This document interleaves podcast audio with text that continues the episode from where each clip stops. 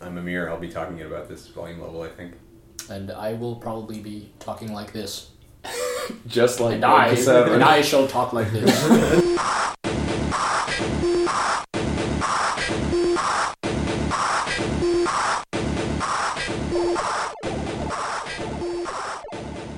Hi, I'm Steve Gaynor, and this is Tone Control Conversations with Video Game Developers. I am in the offices of Supergiant Games, uh, talking to Amir Rao and Greg Kasavin, um, two of the, well, not co-founders. You were you were one of the founders of the company, Amir. Yeah, me and Gavin are the co-founders. And and Yeah. then Greg, uh, you were the creative director and writer of Bastion, um, which was Supergiant's first game that came out in 2011. yep. yeah, Um, so it's it's been a couple few years now, give or take. Um, but yeah, uh, thanks for having me to your office. Yeah, of course. Looking forward to talking to you guys about um, the stuff that led to Supergiant and what you've done and what you're doing with your new game, Transistor, which is still in development. Um, so yeah, I know that something that um, is kind of inspiring to me, and or that you know, I, know, I feel like we have similar backgrounds in a lot of ways because you guys I know. Um, and this is jumping forward even a little bit from some stuff I want to ask you about, Greg. But you guys first worked together at EA, right? And you worked on the Command and Conquer series, and most specifically, you guys worked closely together on like DLC for that game, right? yeah. We I did a couple things. Yeah, we worked on Command and Conquer three together. We finished that game. We both weren't there when the game started, but we were there when it finished Yeah. in production. Um, and I only started a couple months before Greg. And I started my first official day was on the same day that Gavin had his orientation, actually. Um, so we, we all started in a very similar time. So we did Command and Conquer three, then we did Red Alert three, and uh, we did the, the the expansion pack Yeah, basically which for that game. Yeah, right. the digital only expansion pack. Uh, What which- was it? Yeah. And Yeah. so I mean, Yeah. what was it? Was it DLC before people were calling it DLC, or was it just you didn't call it that for Command and Conquer? It was always intended. I think like on Command and Conquer, there's more of a history of like the expansion pack Right, for real time. So I think like that was always the the naming. But yeah, by t- by today's standards, essentially it's a DLC type of thing. Yeah, like because smaller- it was digital only. I guess. Yeah. I guess DLC is just like. I mean, like the expansion pack was just the retail DLC, right? It was like Right. you, it required the base game, Yeah. and it was slightly cheaper Yeah. than the base game or whatever. It was so- standalone actually. I don't I don't even remember. uh, I don't remember either. Yeah, uh, I don't the remember the Metacritic. But yeah, it was, um, it was a similar because yeah, we um, you you having worked on uh, Minerva's Den, which was like a a subset of the team that worked on Bioshock Two, then went and, and did uh, so. It was a similar idea where. Um, in our case, yeah, a smaller team than the the core of the Red Alert Three team worked on this project. I think the difference. I mean, it was sort of a. Uh, it was a weird, like it was a project that from day one was like, like heavily constrained by time. It was like four months um, or whatever, coming off of like a pretty intense uh, uh, experience finishing Red Alert Three. yeah. Um, but um, in in spite of the circumstances, it definitely like it felt uh, surprisingly good to like work on that project as like a smaller team environment with like less sort of moment to moment management uh, oversight and just the ability to, like hey here's the here's the constraints go Yeah. make something happen and um, I yeah think me and Greg and Gavin all had like a bigger impact probably on that that uh, expansion pack than we did on even Red Alert Three, just from the size of the team and like what we were doing. It's Yeah. like at least me as a designer, I got to work entirely on one quarter of the campaign because it was a smaller campaign and it was like a more action RPG. Take a single unit who was the psychic, not psychic, sonic, Yeah. psionic psionic yeah yeah, Japanese schoolgirl unit for the uh, for the third faction there, and she had you know a bunch of powers that we were able to expand on and make a little sort of dungeon crawler out of it. Wow. Okay. So, because here's the thing that okay, so I a, a parallel that it took me a long time to draw, and then that I realized later is like you guys, you know, Bastion, uh, the game you made here as an independent studio was yeah a isometric 2D Yeah. um, action Yeah, you know RPG thing, um, and it took me a long time to be like, oh right, it's interesting because Command and Conquer is like a Yeah. isometric Yeah. 2D Yeah. real time thing. Yeah. Oh, that's oh, okay. It makes sense, more sense. But then I didn't even realize that the expansion you worked on was Yeah. specifically like controlling the single Yeah. unit Yeah, yeah. to make Yeah. it like an action RPG kind Yeah. of thing within Command and Yeah, Conquer. yeah, totally. I mean, Gavin was working on more like the Commander's Challenge stuff, and Right. Greg was had a hand in almost every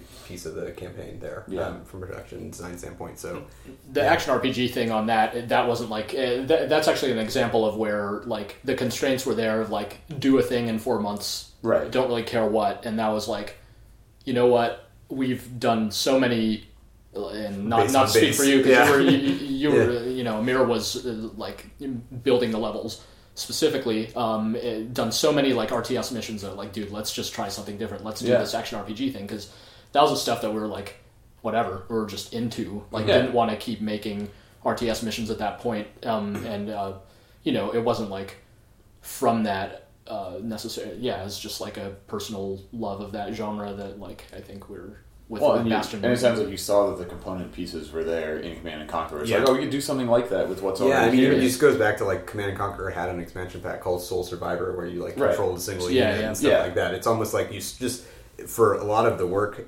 initial work on making that campaign was like stripping out the RTS stuff to just make it to do what the simple thing is, which is like never lose selection of this unit and Keep let the camera yeah, centered keep on the camera unit and all centered that. on her and just let it move around. Yeah. Um, and yeah, that that's it was.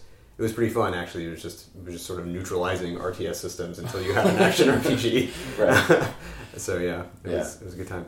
Um, but uh, I know that you know was was that your first game dev job, Amir? Yeah, so I had yeah. I actually have I worked as an in, so I had two game development jobs before this. Um, Okay. uh, one was I worked at a company called ESPN, doing like their digital it's ESPN three Okay. before it was actually the channel. It was yeah, it's the channel no one knows about. So they had an, they had a media client where uh, they wanted a bunch of flash games because they thought flash games might be a big thing back in two thousand one. Uh, Right. Flash sports games. So I I was a producer on some of those things, uh, and then uh, after that, I got an internship uh, at EA Tiburon where I met Andrew, who is one of the principal engineers here and who's our CTO. We lived together in Orlando. He was working on screens for the PSP version of Madden, uh, which is what a programming intern does at EA. Yeah. And I worked on the highly rated Superman Returns the video game as part of the uh, pod that put mini games around Metropolis. sick. Yeah, so uh, almost, I think nothing I did shipped in that game. Um, Humble of those- beginnings. Yeah, of those three months. And uh, after that internship, I got a job with the Command and Conquer team. I interviewed with them. They really liked something and they needed help. So Yeah. I, I came over and joined as a Yeah. line designer. And you were you were yeah in inside EA already, so like yeah, exactly. I had a good recommendation coming out of my my fantastic work on the on Metropolis. Um, so And you, you got to you got to spend some time in sunny Florida. too. Florida. I Orlando was uh, was an eye opening experience that I taught me I didn't want to live in Central Florida. uh, and then a lot. and then uh, you know a lot of people, or at least I don't know, maybe not a lot. God, the the the memory of the internet is so goddamn short. I was gonna say, I was gonna say, Greg. A lot of people probably know you from when you no yeah, not no more no because Yeah. you you were so you were at uh, GameSpot yeah as a journalist for like 10 years and for some significant part of that time you were the editor-in-chief of the site Yep. but you left GameSpot in like 2004 Uh, seven, seven. Oh, okay. so, so quite a bit uh, All right. later than uh, yeah. At the beginning of 2007 is when I, I went straight to, I, I, I got the job at EA. Yeah. Um, uh, as, as a producer on, as an associate producer um, initially on uh, Command and Conquer Three. So that game was in like, that game was uh, so the development cycle was relatively short overall. So I came in near the end of it. Yeah. Um, But but you yeah so but you had done yeah you had done journalism stuff for a long time Yeah. and I know I mean whatever I uh, I, I I interviewed you for my zine when I was in college because like you were just one of the people that seemed to have a interesting way of thinking about games that like I Thanks. knew about you know on the internet at the time because like it was like I was doing that in like 2005 or Yep. four or five, and like at least I wasn't aware of the beginnings of like the video game blogging culture. Then. No, so like it- people that were in more mainstream outlets are like doing interesting stuff. Like, Yeah. Um, so yeah, you were gracious enough to talk to me for yeah for my Xerox print. Yeah, I mean that's where I uh, I, I I remember it somewhat. Uh, I wouldn't say vividly, but uh, it's uh, but yeah, it's like I, I mean I got my own start doing like Xerox printed zines and stuff, so I I've always had like a built-in uh, affection for that sort of thing. Um, so yeah, uh, Yeah. it- that was that was cool. And so then you transitioned from journalism to game dev stuff. It was just like you had had the desire to be on the, the making side of Yeah. the equation for, for a while, I guess. Yeah, that's uh, that. Uh, that's more or less it. I, I, I mean, I've I've wanted I wanted to be I wanted to make games for much much longer than I wanted to write about them. In fact, uh, I just had um, when I yeah like I wanted to make games since I was a little kid, um, like eight or Yeah. whatever, and I and I dabbled with it and stuff like that. Uh, but uh, uh, you know, I like at that point you know, uh, it- like programming is the way in. Um, now the field has gotten more uh, like broad enough to where there there are more disciplines and back then it's like you're a programmer you can make the whole thing or you can't do anything and Yeah. and um, and I, I struggled uh, with that um, but uh, writing was something that came more naturally to me and I was just spending so much time playing games like Yeah. all through middle school and high school and everything that I just like wanted to do something, anything productive with it. So yeah, it led to like working on zines and stuff like that. And I was desperate to go to these events like E3 and was able to get in with these little press credentials Right. that uh, I fabricated essentially. And, and, uh, yeah, and eventually it led to paying jobs, and I really fell in love with it. Um, I wouldn't have like stayed at GameSpot for ten years if I didn't. Uh, th- th- part of it is that I fell in love with it. The other part is that the time just completely flew by. But yeah, I had Yeah. one of those. It was like a pretty much a like a wake up moment of like, dude, it's been ten years, and I'm like no closer to actually like working on games. And if I don't do this, if I don't like at least try this soon, I know I'm gonna regret it. Um, whereas I could like come crawling back uh, Right. to the journalism thing if and when uh, it, Yeah. you know development doesn't work out. And I I mean that's that's one nice thing about about trying to do a transition like that when you're fairly when you have some experience and you know you're established in one place is like when you know when when we were starting the Fulbright company it was like we all have enough experience that this is totally craters we can suck it up and get a job again you know and it's Yeah. like at least at least you know at least you know that if if the thing you're doing fails it's not just like I guess I just declare bankruptcy and you know like Yeah. Homeless or something. It's like okay, you, maybe you get to do the what you think is going to be the more cool thing, which is your own thing. Or maybe it doesn't work out, and you work on somebody else's cool project again, right? Yeah. Um, something that, that's that's interesting about uh, what you guys said is you both started out. Uh, it sounds like in production roles, uh, at least.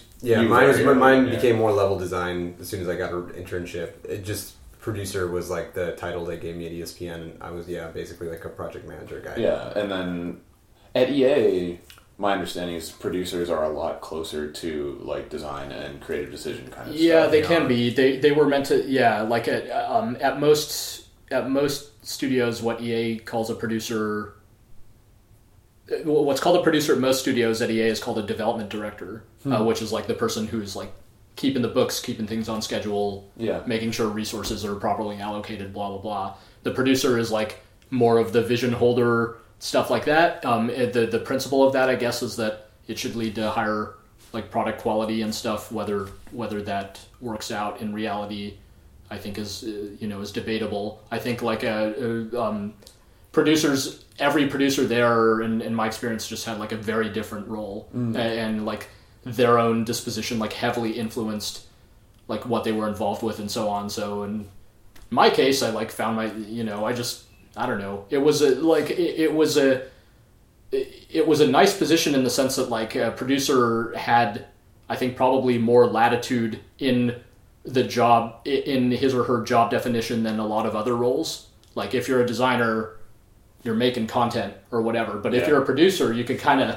you could kind of nudge around over time and like whether you're get involved in like localization or writing or get embedded with the design team or so on like how much you you have a little more latitude for creative influence i think than than most other people uh, are fortunate to have Yeah. um, so I don't know. Yeah, in in my case, i certainly just I mean I was interested in all aspects of the game, so I tried Right. Without without uh, imposing my you know obnoxious personality too much. I just whenever I just naturally tried to get involved with the stuff that I was interested in. Yeah. So, but yeah, I mean, I, I was always more interested in like the design, creative side of the game than like the than like the keeping the schedule part of it, which, Sure. which is also important. Um, Oh, yeah.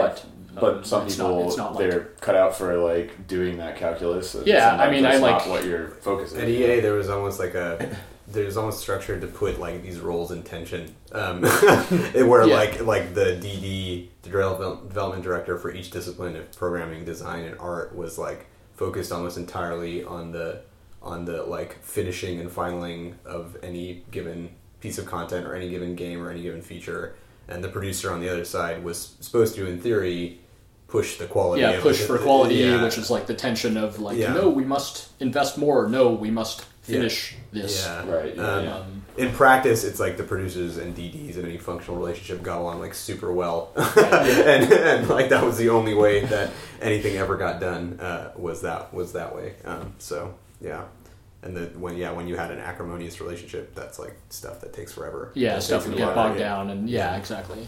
And big, you know, big, big teams and stuff like all the different uh, interactions would just some some things would go really smoothly, other things would happen, you know, much slower than expected and stuff. Right. Well, when you guys uh, started working together, when you were part of like the smaller team, you know, Mhm. doing like the expansion and, and so forth, did you find that the process went smoothly and Yeah, that, that you, we- you came we up with worked- stuff you were happy with? and I mean, we worked super closely, pretty much from the like even on Command and Conquer three, and Okay. I mean we we met on like Yeah. my first day there and stuff Yeah. through through Amir uh, Amer Ajami, who's a former colleague of mine from GameSpot. He was already friends with you, and Yeah. um, and So he was and uh, yeah he um, eh, he was a producer there as well. He's the reason I found out about the job in the first place. okay. Um, so he, yeah, I mean, we we met, uh, we and we worked closely all through Red Alert three, and then on on the uh, on the expansion pack as well. And on on Red Alert three, yeah, there was plenty of. It's that kind of situation where there are a lot of like late nights and stuff like that, and the people are still around. It's like although it's not necessarily a purely positive situation that people are like working really late a lot, but th- there can be like a camaraderie that is born of it, right? Yeah. Yeah. Um, and you you kind of you get to learn about it you know whatever stop at the we like work until one in the morning like let's Yeah. let's go to the bar for Yeah, the thing closing that, always time used to, thing that always used to happen to Greg and I is like we would work like really absurdly, like you know, just terribly late. We were roommates also at the time. Oh, okay. Uh, not right when he started, end, yeah. yeah. towards the end. Yeah. But it would just be like our rule was when we heard the vacuum cleaners come on, that's when yeah they had to have like the cleaning people yeah, like the cleaning people will come through. It actually just gets like kind of hard to work. Um, so that Yeah. it's just like that. God, was, yeah, was no, like yeah, yeah. That's That- our song was the joke. it's like it's like time to Play- go. play us out, Yeah, yeah. play us out of here. Vacuums. Yeah, now, now you, that that just brought back memories of yeah working at 2K Marin and Yeah. I got to know the cleaning people. Yeah, yeah. at a certain time of night they'd come around and empty out the trash cans Yeah. are, and you'd be like, oh hey, Yeah. what's up? Yeah, no, that's Uh, supposed to be the transition point to the new day. Yeah. Yeah, it's probably time to get out of there. Whoops. Um, well, because like at least at that office, uh, the cleaning people would come in at like like 9 p.m. or something. So you didn't have to be wait. They, Oh, yeah. You didn't have to be there that late. Yeah. But uh, but you still knew you were like, okay, it's officially late night now. yeah, Uh, 'cause for us yeah. i guess the first key, there's like the meal is like now it is late. Yeah. you're getting the meal and then, and then it gets real late Yeah. when it's Overtime. cleared out and but yeah i mean uh, to to your uh, to your earlier question um, the, there was like a there was it was a bigger team on on red alert 3 and like uh, you know harder to it was just kind of like in order to make a decision more people were involved um, if nothing else whereas um, on the expansion pack it was much more like tactical and whatever and then it's like more situations where it's like you and Gavin or whatever. Yeah. Like no, there isn't a management overhead so much. Right. Um, of like we we don't need to get these three producers and these three, three de- development directors on board. It's just like, dude, just make it happen. If you think you could do it, go go. We do also it. had the really messed up thing of like we were told we were gonna maybe be doing something that wasn't an expansion pack, and then told that we were gonna be doing an expansion pack, and we were told it right when we were finaling the campaign Yeah. for the game. So the circumstances, yeah, Yeah. were interesting. Yeah. uh, and we we made. I, I don't know that either of us has like a fully complete memory of yeah. of those circumstances. Well, the thing I do remember is the day we we wrapped the camp, the day we uh, wrapped the campaign on Red Alert Three. Red Alert Three, Yeah. the next Monday we were designing the expansion pack, and it was like it was that was vivid to me because I remember everyone in that meeting just sort of like this like what are we dazed. doing yeah, like thing and the I mean I'm because because yeah. Red Alert Three, it, it was still like like like what what um what isn't clear is like the game was still far from shipping, Yeah, so it was like we were wor- already working on like Well, a we thing were that not wasn't allowed- even yeah. announced, like for a thing that hadn't even shipped, um, at, Yeah. like coming off of like a pretty intense you know yeah crunch. and not in the yeah, like so- planning out your DLC kind of way it was like a like if Make we're it- gonna make this in four months like got to start. you, yeah. yeah. DD does the does the math like you got to Yeah. start right Yesterday, there. yeah. yeah, yeah. so No, I mean that was something that, that at the end of the day, I, I was really grateful for on Minerva's Den because it was the same thing. It was like, okay, uh, like your primary stuff you need to get done for the main game is done is, is done. Like Yeah. start start working on the DLC because we need it six months after we ship. Yeah, and yeah. That's eight months from now, and we want it to be three to five hours long and be able yeah. to charge however many dollars for it. And Yeah. so like, and so yeah, I didn't like it overlapped. There was no break between the two things because like, but the thing I, I ended up really appreciating about it was the the fact it was DLC just meant it wasn't important enough to like slip the schedule or Yeah. pile on a ton of more people Yeah. you know and, and so it's like okay you get the people you get you have the amount of time you have that shit's not cha- changing Yeah. so you're so now you have like a problem with very concrete components to it and you're like how are we going to make something good within those bounds and not say oh but maybe we can you know kind of squish this around it's like nope uh, and and so that, i think that i mean it was a useful thing to have encountered in the long term being like no we're going to give ourselves a schedule and figure out how to be in it um, but i think it also just led to a, a good product Yep. you know because like the thing we made was designed to fit how much time and, and resources we had to, Yeah. to make it you know Yep. I mean, the, there's the always nice thing about an expansion or a DLC or a direct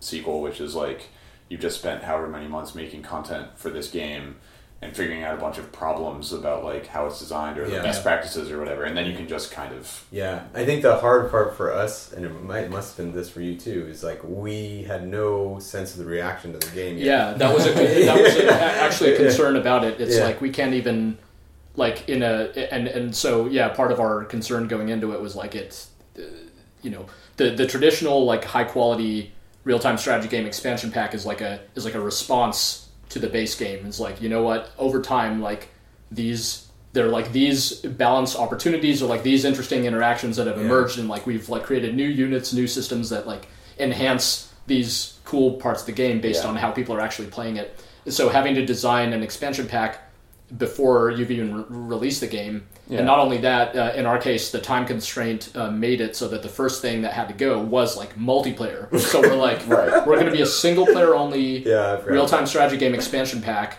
And uh, like, there's going to be no multiplayer, and there's going to be no co-op, and like cooperative play was a big feature of Red Yeah. Three. Yeah, So right off the bat, there were like things that were kind of were like, question. "Are you are you sure you think this is a good idea?" And, and people are like, "Yes, do it anyway." We're like, "All right."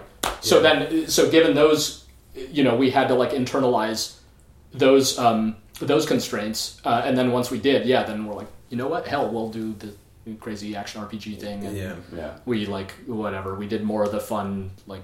I mean, neither of us was particularly involved in like the full motion video part of it, but like yeah. there was, uh, you know, We a relatively fun uh, yeah, component of whatever. There's like, a, g- you know, a goofy part of the game that Yeah. got to be got to be it's played a up. it's a a little more. classic element of yeah. Yeah, Command Command Conquer stuff. Yeah, yeah. yeah, yeah. Um, and then the- yeah, you know, designing also like designing units. It's like, well, okay, if there's no multiplayer, then you want to add units uh, to a real time strategy game, any or like that's like just an inherently interesting thing in those games. So like, if you know that they're not going to be multiplayer and don't need to be like balanced as a multiplayer unit, well then at least you could play up the part that's just like sort of bombastic and exciting, Right. Um, and like create units that are like quote Yeah. unquote fun without uh, without as much concern for Yeah, about it being how they like, fit into like the meta game. or like yeah, how they fit into the combat chain. Yeah. like it has anti-air and you know, Yeah. it's an air unit. So the It's yeah, I thought the yeah. you know the yeah the campaign. I'm so the, in our case the you know the game the, this expansion pack was it did not review well, um, and uh, and it was uh, criticized for you know not having multiplayer blah blah blah, um, and some difficulty issues and stuff. But but I think I I like I personally in a I look back on it uh, like surprisingly fondly. Um, Not not just like the thing itself. and the seventeen people who played it. Yes, it was not. It was not widely played, although it was in the recent uh, Oh, yeah, Humble Bundle, yeah, which it, was it did super like funny. that. Yeah, so Nice. it's, it's Yeah. had a, a whole new audience. It was in It's the origin bundle. Yeah, the music is really good in it too. yeah, music's great. the the weirdest thing that additional memory that you just brought back when you're talking about the scheduling for the Yeah. for like the main game versus the DLC. I had like the opposite side where you know the main game came out and then we were still working on on the on, on Minerva's Den and it was I think like three or four months, five months after the main game came out, and Irrational released their like announcement CG trailer for Bioshock Infinite, Yeah, which right. knows the name and everything. Yeah. And and so you know, I'm I'm working on an expansion for Bioshock 2. Yeah. It's a new part of Rapture, whatever. And the opening of that that video is a fake out of like a camera Yeah, going yeah, towards I Rapture, but then it's inside an aquarium, and then there's a Big Daddy statue. Yeah. And then a big foot comes in and just Yeah. smashes it and squishes on it, and then it like opens the windows. And there's like a big bright sunshine outside, mm. and I'm like, guys, I'm still using that. no. and it was like at that moment, I just I, I watched it, and then I just like drove to In and Out Burger and just ate a sadness burger by myself. Yeah, yeah. And I got back on the horse and I was like, fuck it, whatever. We're Yeah. Making something. But it, it, I think it's the other side of it where it's like, if you do work on an expansion or, or you know, something like that, it's like you're still working on the old thing and it extends the timeline and then Yeah. like the new cool thing is Yeah. announced Yeah. and you're still, you know, Yeah, like, an expansion. Um, so so yeah, being being a designer on a, a franchise that is has multiple entries going on simultaneously Yeah, and yeah, stuff yeah. is just kind of strange. yeah, That was also part of it. For I mean, we're not even sort of. Uh, we could go on and on about the whole like context, but yeah, there was like the the promise of now you will go work on the next great. You know, you you, the, you know the the art the command and conquer to dethrone you know company of heroes in starcraft or what have you Yeah. uh, actually instead why don't you make an expansion pack in Yeah. four months um, so Well, we were still going to be able to do that after the expansion pack. yeah, yeah, and And then we got to- yeah we got yeah. moved around and like we Yeah. end we wound up on the the tail end of the the like it's it's known as as LMNO uh, the the canceled Yeah. Spielberg project, but it, it it had already been so it was in sort of its I guess They you could say it's reboot like it or death something. throes Yeah. or whatever. Yeah, they were struggling to reboot it, and our the the remnants of our team ended up on that, and Huh. in the end, that that we that was uh, under those circumstances, we all uh, Ga- Gavin Amir and I uh, left uh, Yeah. EA at that point. And so you, Amir, you and Gavin Mhm. basically went straight to, Yeah. to found Supergiant. Yeah. And then I went to we 2K. worked in the same building Yeah. for, for a year or so because, yeah, you left EA and, and, and went to 2K and you were a producer on the, the publishing side Yeah, for, for a little while. Yep. Um, I remember you were the publishing side producer on Spec Ops The Line, Correct. um, which must have been interesting because that studio was like in Germany. Berlin, yep. Yeah. Um, so instead of commuting to Los Angeles, I was I was uh, flying occasionally to Berlin, which was Oh, still yeah. an improvement. Right, that's the, that's the crazy thing, right? Like, uh, sorry, GameSpot is in San Francisco. Yeah. And your family, like your wife, Live in and, Marin County, and, yeah. and uh, did you have kids at the time? Yeah, I had, I had one kid. I have, I have two kids now. Yeah. one, one at the time. And and yeah, you were like flying back and forth between LA and San Francisco Yeah. really frequently, right? Like to Every- work down in LA and then have your family back up here. Yeah, we never. We basically never.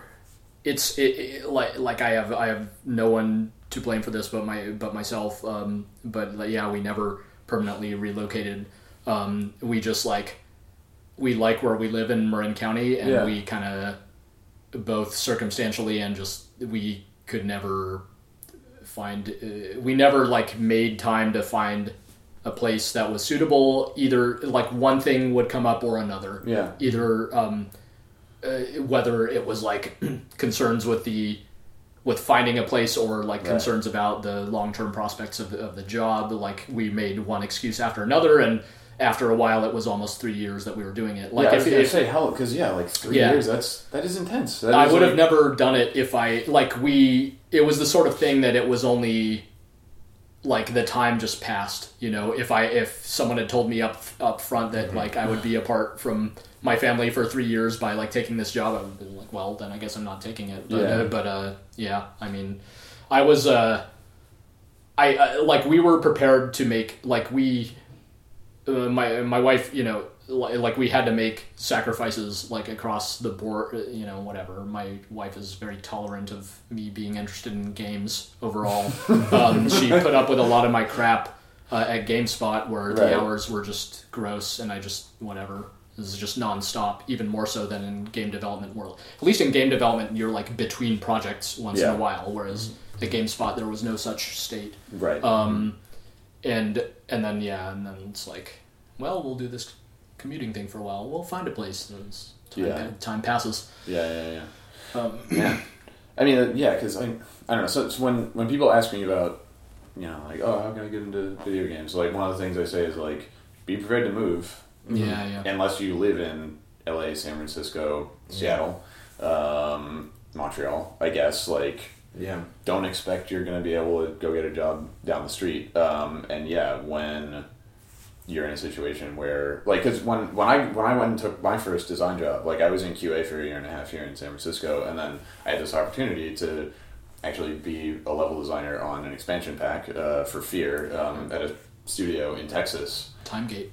Yeah, Timegate Studios. Um, and it was like you can move to Houston for six months to ship this thing, or not have this job. And my now wife, my girlfriend at the time, uh, was in grad school at UCSF, so she couldn't come with me to Texas. And I didn't want to be there permanently, anyways. But it's like you know, you can get onto that track of oh, I can be a designer now if I'm in a long distance relationship Yeah. for at least this amount of time and it's really hard and it sucks or you can not and who knows when the next Yeah. opportunity comes up so uh, so i i assume at this point at least maybe not all the way through that whole time but you probably are glad that you made that sacrifice to like get yourself onto that track of being a developer Yeah, n- no, I don't. Um, yeah, absolutely. I mean, uh, like my mo, uh, you know, at, at the at the point I left EA, it was basically, it like it had had reached a, a boiling. There was like a bunch of. It was just whatever. I mean, for, three, for each of us three years, like right? No, Like, not only that, it's like the, the Yeah. combination of the personal stuff and and the job stuff. It's like, Right. dude, I need like this. I need to make Yeah. a change immediately, Yeah. and and hopefully I can stay in the game industry and like and like recover the the, the remains of my personal life at this time Right. um, or whatever. So yeah, and that and thankfully, yeah, um, uh, no, it all it all worked Yeah. out. But it's it's been you know I I went and I didn't expect the like game development has been very much the the roller coaster ride that I sort of I didn't know what the specifics would be, but I imagined it would have you know exciting highs and profound lows, and uh, and that is, you know looking back on whatever the the years the few years I've been doing it so far, it's certainly been true. It's Yeah. been very interesting. Yeah, I didn't Yeah. um,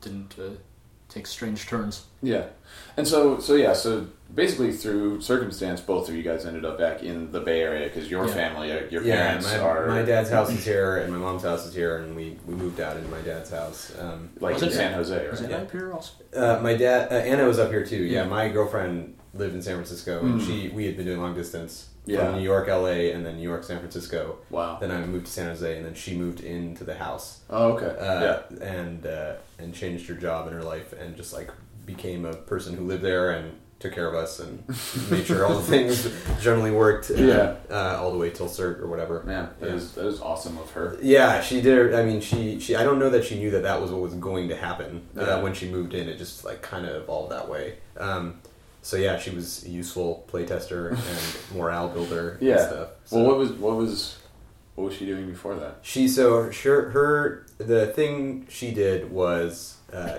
she really wanted to be a cook. So Mm. really wanted to be a chef. So she um, she studied at culinary school and then she moved to San Francisco to take a job in a restaurant. Yeah, Uh, but it was just not able to sustain. Like it was just really hard to make a living for Yeah, her uh, yeah. doing that with with having loans and all that kind of stuff. Mhm. So.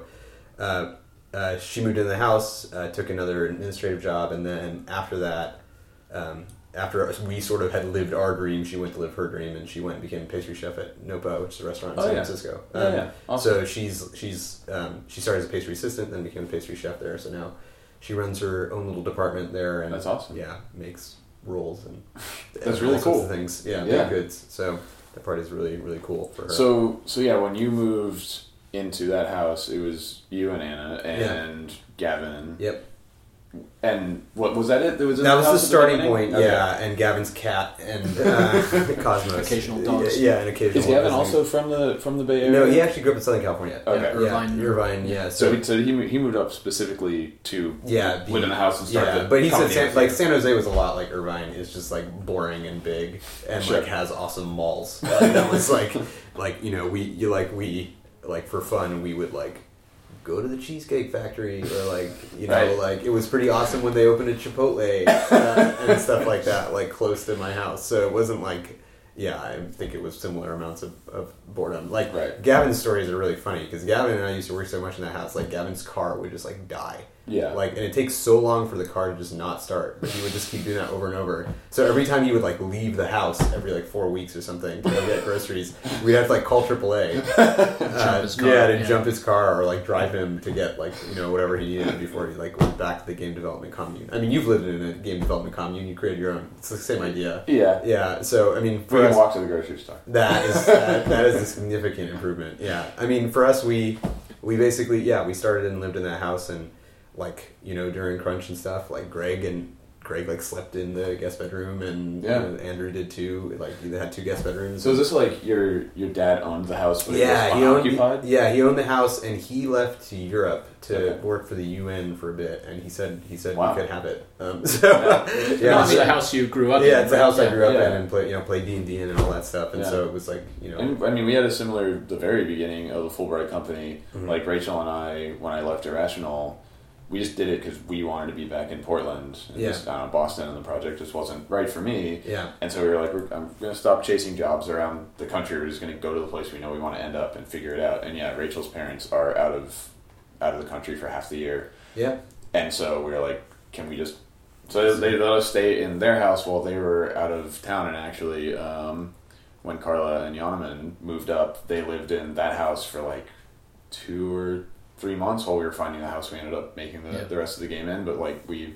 The beginnings of Gone Home were made in Rachel's parents' living room. Yeah. You know, just like we pushed the dining room table against the wall and then like set up two computer stations on Yeah. it. You know, um, Yeah, I mean, I think that's those. Uh, it co- comes back to even what you're saying about like what do you advise people to do sometimes be willing to move. I mean, for us, the thing I always think about too when when people ask me like, oh, how do I start a company or how do I do whatever? It's like a really good thing that was told to me by actually our former uh, uh, executive producer on Command and Conquer, uh, Yeah. Mike Verdu, was like. You just got to find some of those like advantages, you, like that. you- Unfair that- advantages. Yeah, those unfair Yeah. advantages that you have over someone else, and they don't have to be like, oh, you are, you know, super well connected in the industry, and you know whatever you know the publishing head at EAP, and that's going to get you. Uh, what, like we didn't have a lot of that stuff. Yeah, yeah, yeah. But we, you know, we had a dad who was willing to give us a house, and Right. you know, like Darren's dad was like a dentist, so it's like dental work was going to be free. you know, it's like you you cobble enough of these things together, and it starts becoming a plan. You know, Yeah. um, so that stuff is is always cool to hear about. and like, it even in, informed the, the like heavily informed the, the, the like the identity the design of, of the Yeah, game yeah, Like, it's exactly, like things yeah. of you know Yeah. yeah, the, the music and whatever it's like it's based around here are things that Darren can do well let us Yeah, let us right. put them in the game Yeah, exactly. Yeah, Yeah, yeah. it's like like Darren lived with Logan, who was the voice actor. You know, Yeah. it's like these things these like connections and it's what you have and Yeah, you what just have to look for the yeah like yeah. Like, I mean, when people yeah something that, that I've said to people is like you have to always be looking for the opportunities, Mhm. and a lot of it is luck, but also there are ways to guarantee you will encounter more potential Yeah. opportunities than Yeah. not, you know, Yeah, and, yeah. and and be looking for them because it's like if you just kind of you know keep yourself away from where more interesting things could happen, you're not going to have as many of those chances to be like, oh, oh, well, maybe I could work with this person, you know, Yeah. or oh, we could use that, you know, Yeah. because you're not encountering it. yeah Um, so so so yeah, so you guys, um, you wanted to start your own company, yeah. and you had the like designer programmer basically, yeah right? that's it. Um, yeah.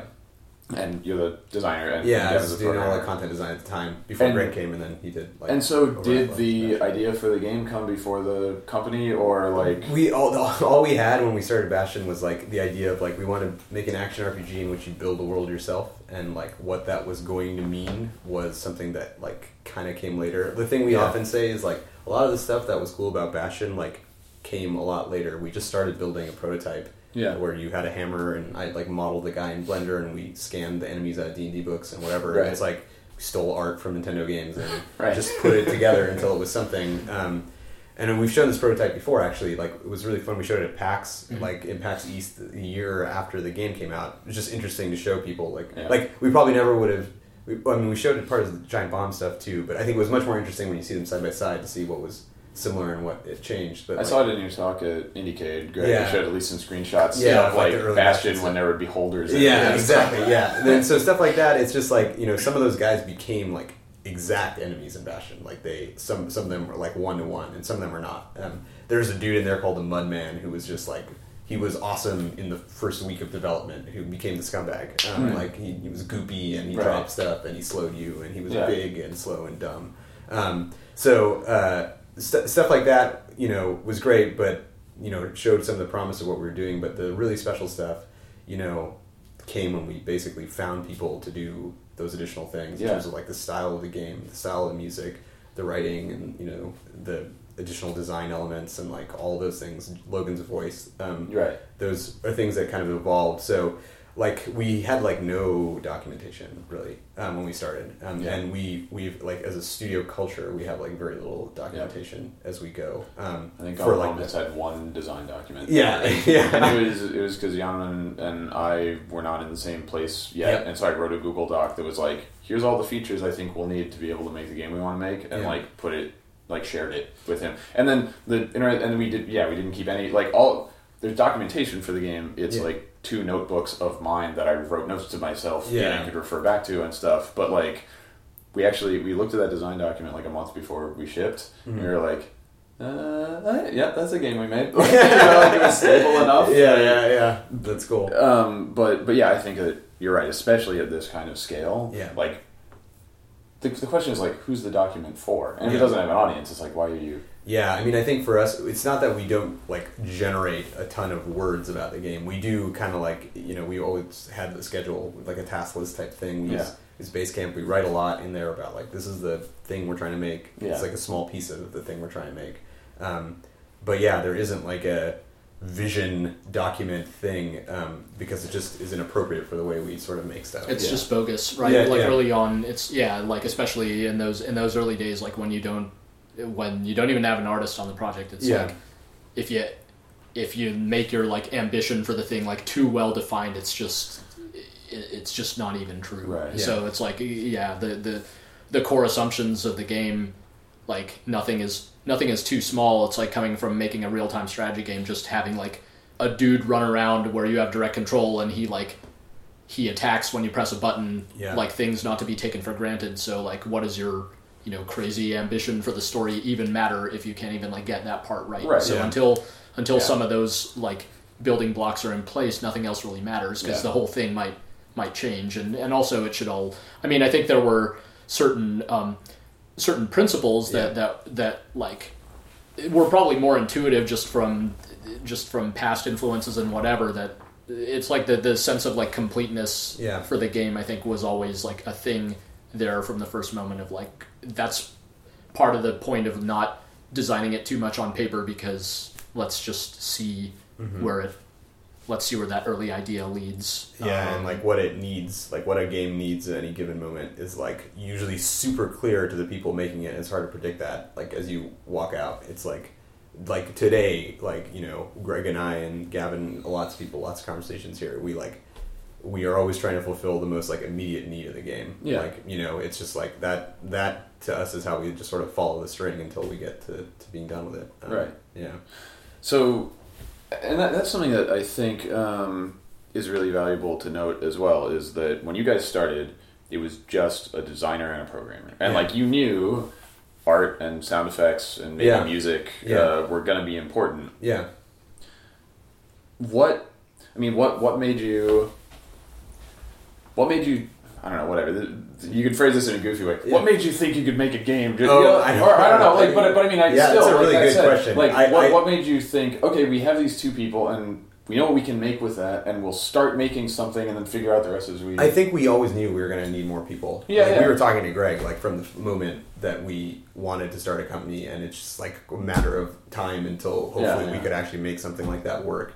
Um, same with Andrew. Same with like a lot. Same with basically everyone except for Jen. We were talking to artists early on, but we never really found a fit until we found Jen. Yeah. And we'd worked with other people, and you know, sort of different circumstances didn't work out, and it, it did work with Jen. Yeah. Um, so we always knew we had this need, Mhm. and we always kind of had a sense of who those people were going to be. It was just a question of like, could this game support it? Could we bring them on full time and all those things?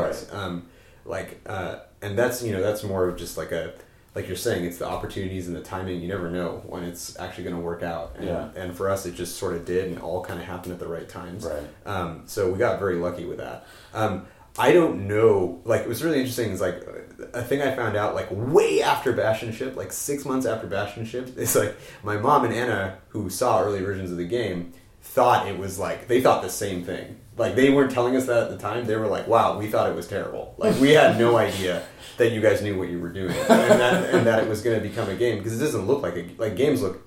Especially games with just an artist and programmer look really ugly Right. for like a really long period of time. Yeah. And a thing I kind of like about like our culture here too is like our gameplay stuff. Even like early on, it looks really ugly, and we like keep it ugly usually for a while until it is something. Um, because there's there's a way in which like art can trick you um, about Yeah. the quality of a of a game interaction. Um, Right. And so we try and do everything like with temp stuff first. Um, uh, before we like evolve it into something new, and so so it was it was sort of like I, I we always kind of knew it was going to need more, and I also think we were pretty we were pretty like focused on the thing um, that we were making and making it better and better and better, and it was a sort of ignorance that I think helped a lot. Yeah. uh, in the early time. No, I mean, I, Yeah. I, y- y- it was also just like, again, it's like waiting.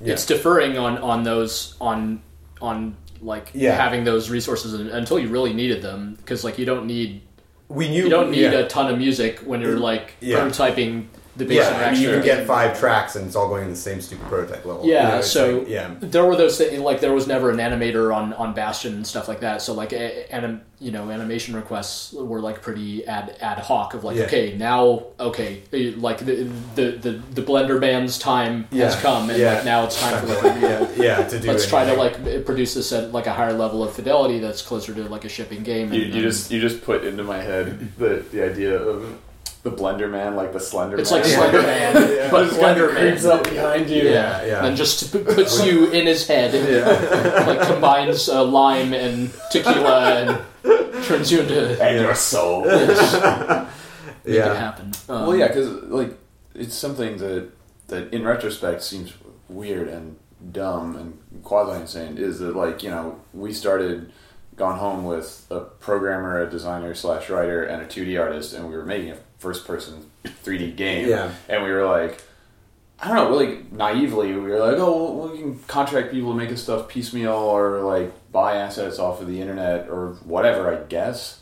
And then we f- managed to find Kate, who is our 3D artist full time. But like, it's a really, really good thing that we did that Mhm. because if we were like, oh, we have three out of the four people we need and we can't start working on this until we have this one last Mhm. really important person, yeah. then I who like we might have just never made the game, you Yeah. know, because it's like oh we're waiting, waiting, we have to convince somebody to be doing this art before our game even exists, and it just Yeah. never happens. And like I think that there's that you know you shouldn't you shouldn't just be reckless and stupid, but on some level you also have to like have the I guess faith that you can be like okay we start this without a full complement, and we will work to figure out how to fix Yeah. that while we're in process, you know. It's also like if you're if you're really committed to like making the most of what you have, Yeah. then and that is like part of if if that's like something that is exciting to you of like finding those opportunities of like cool I didn't you know there's a freaking D and D book I've got my monsters right here or whatever, like that, rather than that feel uh, rather than that give you like a dejected feeling it's like exciting it's progress Right. then then when you reach those moments when you're like okay I really need this now. That's like at least hopefully you have some like assuredness that that's like honest. You're not just like uh, you know because it's so easy. Yeah, again, if you design a game on paper or whatever, you're gonna you could design you know some crazy MMO and like it's the best game ever on paper and it's Right, gonna need all these resources, but like it's never gonna happen. Um, you, yeah, you want to get to the point almost where like the you that is you don't really at least on Bastion a lot of the needs were only filled when they were like the worst thing in the game. yeah. you know, it's Right. like and then, it's and like then yeah. you know, then it really is a Yeah. need. It's not. It's not a want. It's a need at that yeah, point. no, And we really need a new set of animations for these weapons or whatever. Like we need to do this. This is know? unacceptable and or, or whatever in its current state, but it's been like prototyped in such a way that you could like imagine the good version of this. If only you had this part, Yeah, right. or, and then you call your animator buddy. You in, so, say, in some ways that also doing all that work helps like convince that person right like Yeah. for jen jen got to play bastion before she decided if it was something that she wanted to work on you know Right. and so she could imagine how her stuff fit into what we were doing Yeah. without it being like a pitch of like Yeah. trust us this is going to be awesome there was Right. never there was never any pitching. Yeah, this. Instead, it's like, well, play it, and you can picture how you can make this. Look yeah good, like so you right? could make this significantly better Yeah. with real art and, But yeah. also, you can play it and see that Yeah. it's real and it works, and Yeah. yeah, this could be cool. you Yeah, know, yeah. as opposed to that idea sure could be cool. yeah yeah, yeah. And there's no real way of knowing and and and the practical benefit, yeah, there's like no time really spent, w- wasted, what have you, of like the pitch or whatever. There's Right, no yeah. like awesome PowerPoint. Like you don't need to talk people into working on it on that level. That which which extended all the way to like announcing and and like promoting the game, like talking Yeah. to publishers and all that. Like there was always just like here, it, this Yep. this quite literally speaks for itself. Yeah. Um, and w- like we don't need to try to tell you about how awesome it is. Yeah. We would rather spend our time like working on it, and making it Yeah.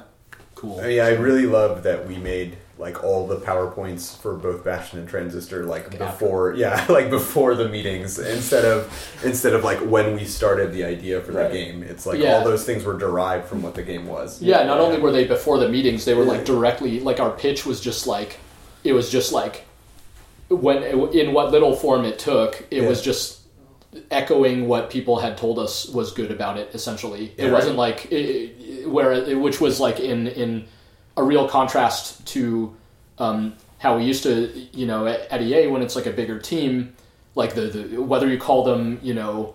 Stakes in the ground, or like focal points, or Yeah, whatever. Like the, yeah, the pillars exactly. Like Yeah. the high level idea for the game is the first thing that exists, and like chances are that project is like committed to chasing that idea um, to the very end. Yeah. Um, and, uh, and you're, like that's it. Like that's just what it's going to be, as opposed to like you know what you don't know what's going to be good about this thing. Yeah. Start making it and find out. And then you'll find Um, out. the- Something that, that I also found uh, was some of that clarity for me came from playtesters as Right. well, where it'd be like we made an early version of the game and we'd send it to people, and part of how you figured out a what you needed to like focus on in the game, but b Yeah. also what to say to people hearing about it for the first time is when we'd send out a version, someone would be like, "It was cool to like." You know, go around and find stuff, but I didn't really know like why I needed to. You know, Yeah, sort yeah. of like, oh, okay, well, a we need to upfront make your motivation clear so you know why it's like important for you to be doing this stuff, and b when you talk to the press, be like, so you get home and your family's not there, and Yeah. you don't know why, and they're like, oh, so that's why I would want to Yeah, play so- this. You're Yeah, not yeah, just sort of like here's mechanics and they're cool to touch, but like what's my reason for caring about it? You know, and I think that it can be hard to know what those things are until other people exactly. Yeah. Yeah. react Yeah. to what you've done. No, I mean, I think for us, it's uh, I think the perfect example on Bastion for us was the narration. It's Yeah. like like we knew it was a part of the game, obviously, because we had made it, um, but we had no idea that it was like the, going to be the part of Like the the game. we yeah. thought well we thought Yeah, yeah, like going respond. into going into our like public unveiling of the game we it, we like we we expected it to be more polarizing that like some people basically kind of a love it or hate it reaction yeah. whereas the reaction was like at least in our first showing Yeah, you know it was like unan- it was like overwhelmingly like whoa holy crap Yeah, yeah. um and and It's like so the reason people were telling their friends to go check. it yeah, out, so that in turn, stuff. you know, Yeah. became it's like, well, okay, um, then Yeah. we will mention this when we Yeah. when we describe We the game. Yeah, Um, yeah. Lead with that when you talk to people about why it might be exciting to them. Yeah.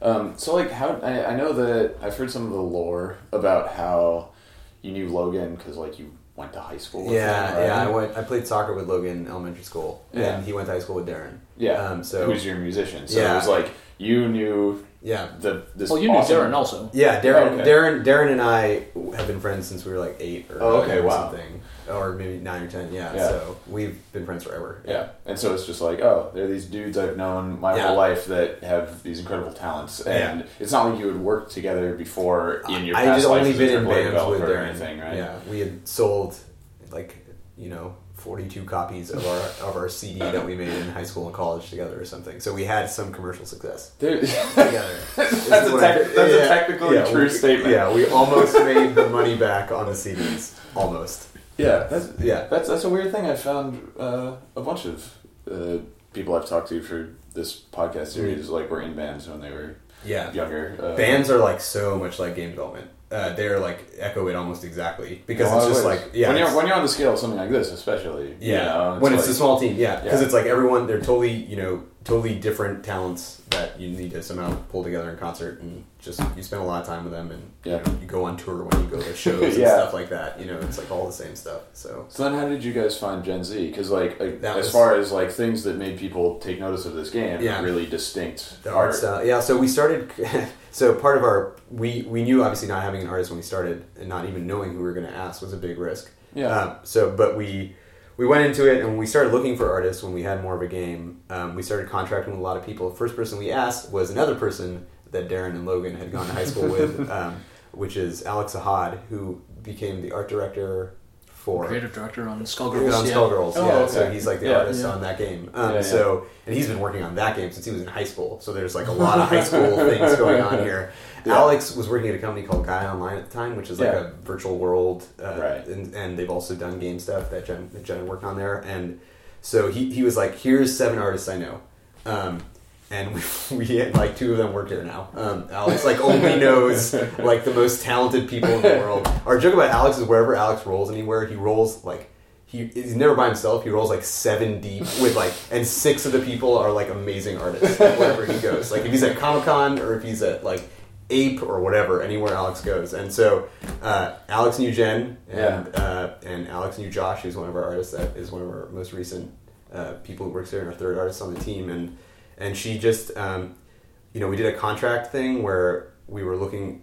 You know, we had the first three levels of the game, and we needed art for each each of the three levels. Yeah. And she did the Bastion, and her stuff came back that like Yeah, lush it- green stuff that you end up that is exactly sort of the style that we aimed for with We- with like we ended up using Yeah. the actual Bastion art, and it was just like wow, yeah, so the, the, there aren't often the like like wow like that's it moments Yeah, around yeah. here, but that that that must have been one of them of like 'cause- because you because there are other yeah she wasn't the first artist to try out uh, on on the project and Yeah. some of the earlier stuff was promising but it was like that uh, like I don't know Yeah, it's, yeah, it's not, Um, it was not quite right. and I mean, then yeah, she I mean, it's like we had the start screen music on Jen's art. Uh, Mm, Logan narration. Yeah, Logan narration, like just right at the end of the first demo that we ended up showing at GDC. Yeah. Um, and like it just had a It whole yeah, it just had a whole vibe and stuff. And some of it was stuff we'd intended, like with the music and all that kind of stuff. And some of it was just like the seeing it for the first time, the overlap of like that art style and that tone. It suddenly seemed to work. Um, Yeah. so we knew we really needed to do whatever we could to get her here. Yeah, yeah. And so she joined, and she only was on the game for 14 days or something before we submitted to the PAX 10. she just she just did all the art uh, in that intro, and then we submitted to the PAX 10, and then that was led to the first announcement of our game. Rad. Yeah. So, so yeah, like something that I that that struck me, and part of it was because you know I was working, I had spent so much time working on Bioshock stuff. Yeah. Um, when I played Bastion, was it seems to design wise um, and story wise have uh, you know a, a, a eclectic kind of set of influences, Mhm. right? Like story wise, there's sort of I feel like this very um, 90s Japanese RPG kind of feel to like the the the factions and the races and the character names and some of like the lore and kind of stuff but it also has a modern sensibility of being like this person talking while you play and not interrupting you and and then similarly you know there's a kind of old school like i don't know what uh, uh legend of mana ish like you know core combat loop but then when you go to the bastion there are these things that reminded me a lot of like the the the weapon upgrades and the um, tonic, you know, gene tonics and stuff in Bioshock, where it's like, oh, you can kind of make your build, but then change it, you know, and not be locked into it, and and they make you play differently, uh, Yep. and and so on. So like, how? I mean. How did Bastion come together? Did you have a lot of that stuff in mind when you started, or was it a process of gradually discovering? It was a, a lot of the, at least on the design side, was a process of gradual incremental discovery. Like, you know, the upgrade system, weapon upgrade system in the game started as like a hmm.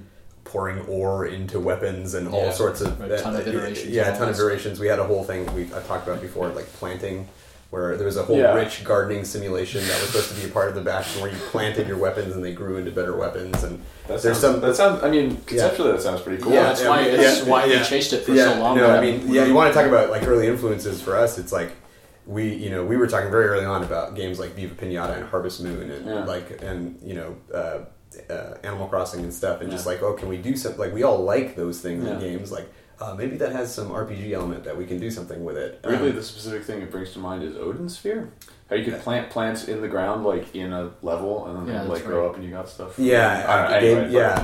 but, I, I, so um, I think another really big design influence on on at least Gavin and I at the time that led to a lot of what you were talking about about like you you invest in something but you're not uh, like completely locked in and it's more like an orthogonal change to how you play and stuff Yeah. was uh, was actually Civilization Revolution Okay, yeah. uh, which was like a game we like really really liked. Uh, Yeah. On it came out for the 360 while we were still at EA. Yeah. and it's just we loved Civilization, but we also loved the like awesome competing choices with upgrades that were always they were always sort of like these interesting binary choices that kept discrete, unfolding. yeah, discrete, choices uh, Yeah. at, at these moments. It's not like there's like ten different things you could do. Yeah. Look at how deep this game is. It's just like here's a very finite, uh, yeah, discrete choice. Exactly. So there was never a moment on this game where there was like a skill tree with a hundred skills. Yeah. like Right. it was never going to be that. But so at least for us, it was about unfolding those those Yeah. discrete choices as much as we could. Yeah, and it makes it like practically speaking. So, uh, like with a weapon, for Yeah. instance, there are well, like four sets of two choices. Yeah, it's five sets of two Five, choices, and um, like the interesting thing there is like mm, it's a compromise we came to after a long time. It wasn't like it started here, but it was like when you invest in a weapon, it allows you to choose between the two upgrades. You're not locked out of the other one. Yeah, you're not locked out of the other one, so you can always switch back and forth. Yeah. But you can't like rem- like recoup your investment from a weapon. So for us, that was like the uh, the nice compromise of like I actually do want to like put stuff into my hammer. I love my hammer and I want it to be better. Uh, but like I don't want to feel like oh if I make this choice or that choice I made a wrong decision. Yeah, I gave it speed instead of power, and Yeah. actually, I don't really like that. Yeah, so so I I'll try it the other way. Yeah, exactly. So for us, that was you know we got there over time with a Yeah. lot of that stuff. And then from the designer's point of view, it seems like that's good because it means that there is a lot of variance from player to player, but Yeah. there's also a very um, uh, parsable matrix of Yeah. like, okay, there's a limited number of different Yeah. forms this thing could take. Yeah, exactly. Yeah, and we just you know when we test, it's just level up. The you know what really matters is what the level you know level three, level five feel of the whole thing when it's all the way put together. Like Yeah. if you if, if that's like the max power level and what can you do with it, and Yeah. all that kind of stuff. So And so um, this was this stuff was all coming together for what a year or more before Yeah. you came on, Greg. Like, how long were you working on it before Greg actually started? Like, I, Like- yeah, I joined. I joined like a, a year. Yeah, it was like a year in. You know, Okay. the, the, yeah. Um, so I yeah we all we all quit around the same time. But the, So there were, the game was very like thin when Greg joined. Like we had Yeah, the there first was all the prototyping, but Yeah. basically nothing. Uh, yeah, we I had mean, like in terms two of, of like, the six bastion structures. We had three levels like of the game where Yeah, you we- get, where you get to the bastion had nothing after that. Yeah, it was the whole thing. Yeah. it was one. I think this is like not not uncommon, but it, it's one of those examples where like it was never thought of as a vertical slice, like from our point of view, but like when shown to publishers or something like, or like that's what other people. Yeah, like, was like, "Oh, it's a great vertical yeah, slice." it's- like, but, the, but the point Smart, being, we didn't uh, like the game didn't go into like full like the all the content that shipped was like created in in less time than it took to in in like that was made relatively fast. Um, Yeah. The the whole that, that initial year of just like figuring out what the what the hell the game even is and yeah, um, what the what the moment to moment play is like. yeah. There were so tons forth. of prototype levels that we like didn't use. Yeah, yeah. they like, informed yeah, they you know the rest ideas, of it, and they, they they contained a lot of the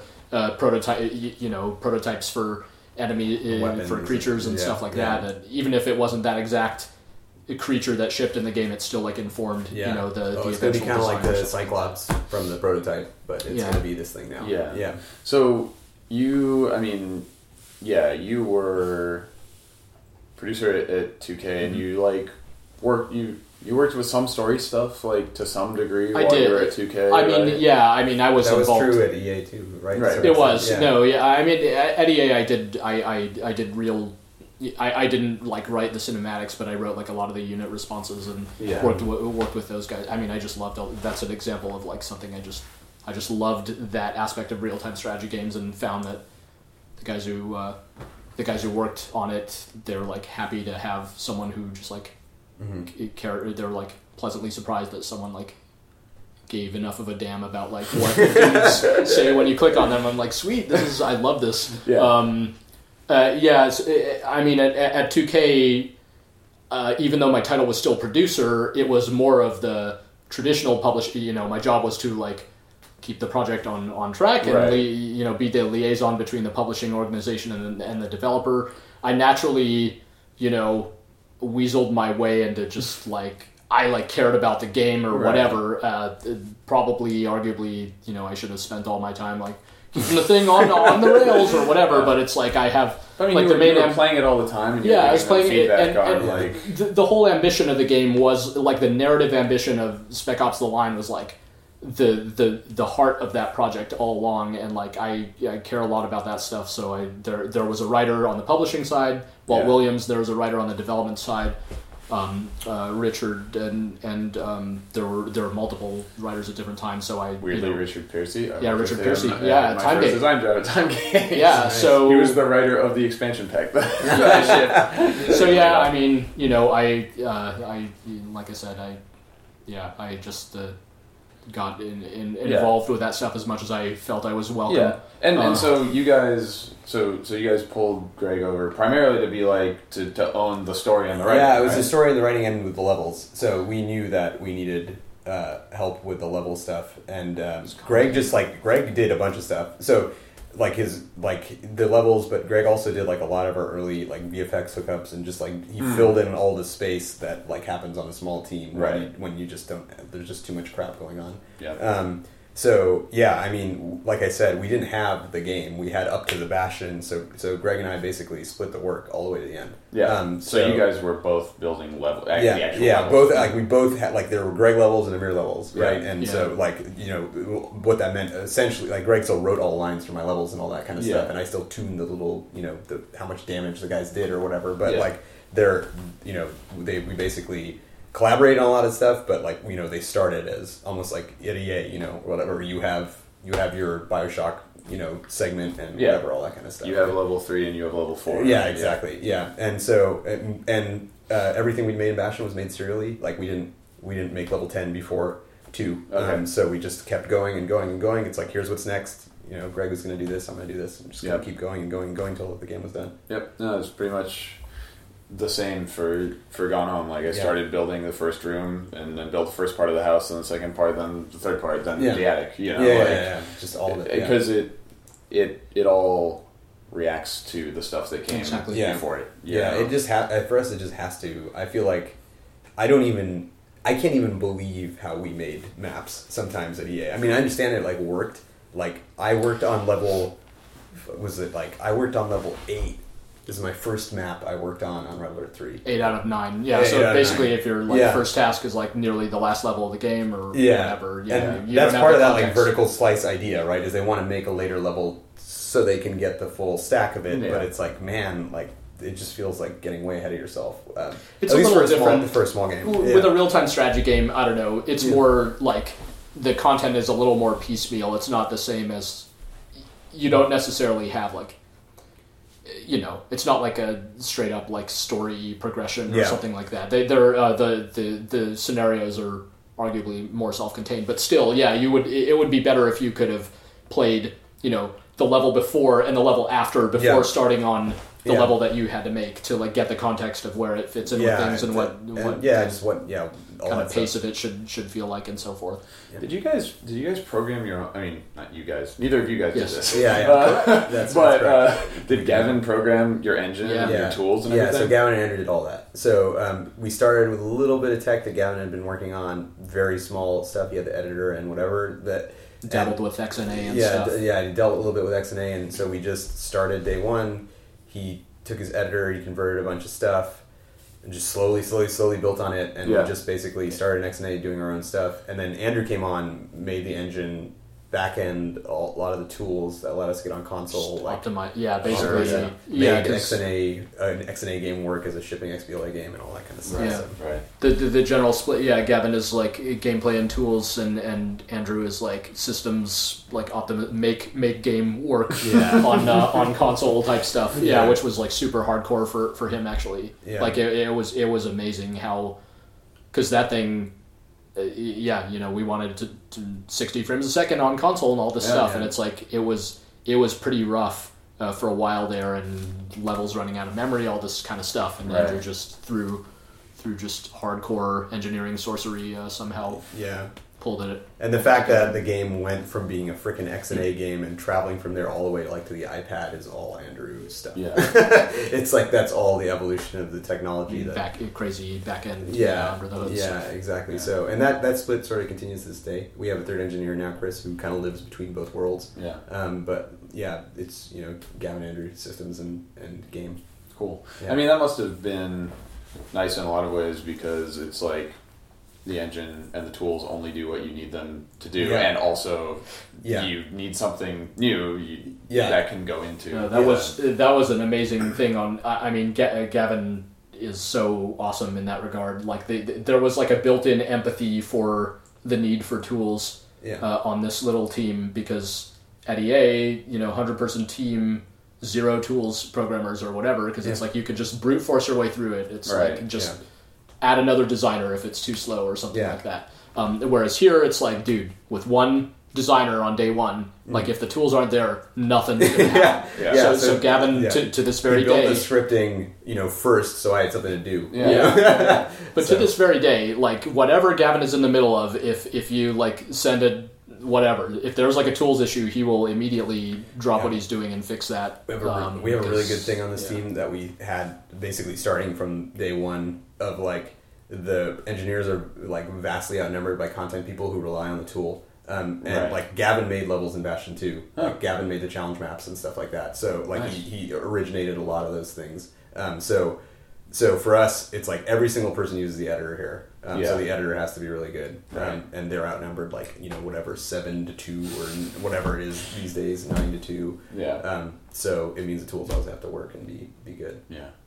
So okay, so so yeah, at that point, you have officially joined Yeah. Supergiant, um, and so you're, I guess, right. Your first order of business is like, yeah, figuring out what you're doing with the overall story and the arc and the characters and everything. So like, where did you start from for that? Because it sounds like there wasn't a ton of content to, to work from. Yeah. There was this the central conceit of like the world rebuilding itself and having this bastion that you like go back to and stuff. Yeah, Yeah. there were like really, you know, there were the really really early ideas uh, of like the the the world that for, uh, that forms around you thing that that sparked that sparked a lot of the ideas that we did uh, uh, carry through in one form or another, similar to like what you suggested with your notebook, where you like look back at it and like, oh yeah, I guess we kind of did that. Right. So there were, I think there were like thematic things that were that were kind of bubbling around um, all along. But yeah, like from there, like the the the early conversation, there are a lot of conversations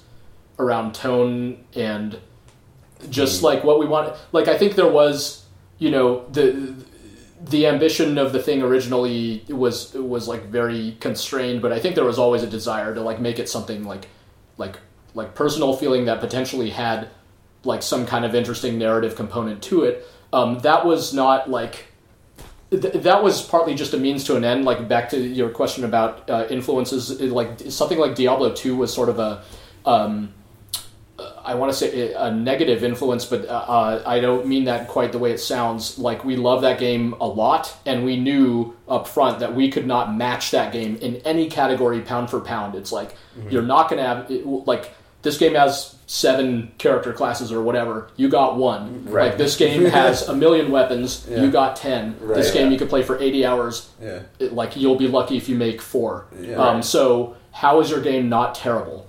um, and and the answer to that is like, well, okay, if you're gonna have one character, like let's try to make this character interesting. Let's try to get you invested in this character. If you're gonna have ten weapons, well, let's make them mechanically unique. Let's get you like invested in them and attached to them. Let's not make them disposable. Um, things of that nature. So the narrative was like first and foremost a kind of a means to an end. It's like a way to um, a way to just it's another way to keep the player engaged.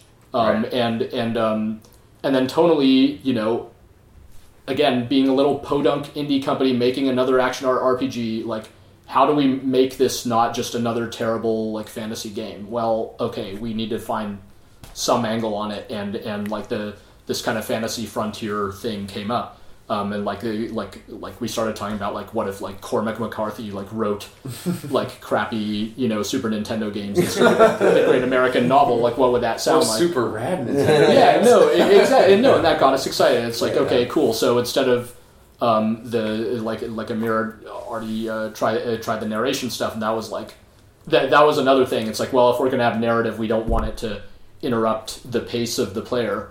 Um, so how is that going to work? And that's what led uh, to to using narration at all. Oh, Of like now now you can have narrative unfold without interrupting the player. There's no like wall of text stopping. So there's you. like there's a prototype of the narrator before you started working on the game? Yeah, there was like I wrote the first ten lines that I hope no one will ever get to experience because they were really bad. But um, it was it, it was a narrator, like a narrator. It wasn't like a character. Like so, It, like was, it was yeah. a more traditional narrator. Like yeah, exactly. narrator. Um, Yeah, he was. Well, I mean, he still he still had the line like he finds me. He had the little. Oh. He had not that he finds me. He had the. it was like he, The he that- rose instead of he gets up or whatever. Yeah, Yeah. yeah. So it, it- no, there was similarities, Yeah. and then we kind of Made reskinned it, as it were, with um Yeah. with what became the the, the narrator. But Yeah, but it did feedback. There were for whatever early ideas there were, you know, like build the world around you. Well, like why would you have to build the world? Maybe it's because the world was destroyed. Yeah. There was also like very early um, gameplay ideas on the game. The, the, this things that did bear fruit quickly were like, okay, if it's going to be isometric, it would be like before we make a mini map. Yeah. We meaning uh, Yeah. you, and Gavin. It's Yeah. like, can you orient the player through this world without like defaulting to the Diablo 2 mini map? And it's like, well, what if the world rises up around you? Yeah. hey, that's pretty cool. And like not only that, you could also like see the sky in the background. That's cool. That like gives it its own Mm-hmm. feel. Um, Yeah. And that stuck all the way through the project.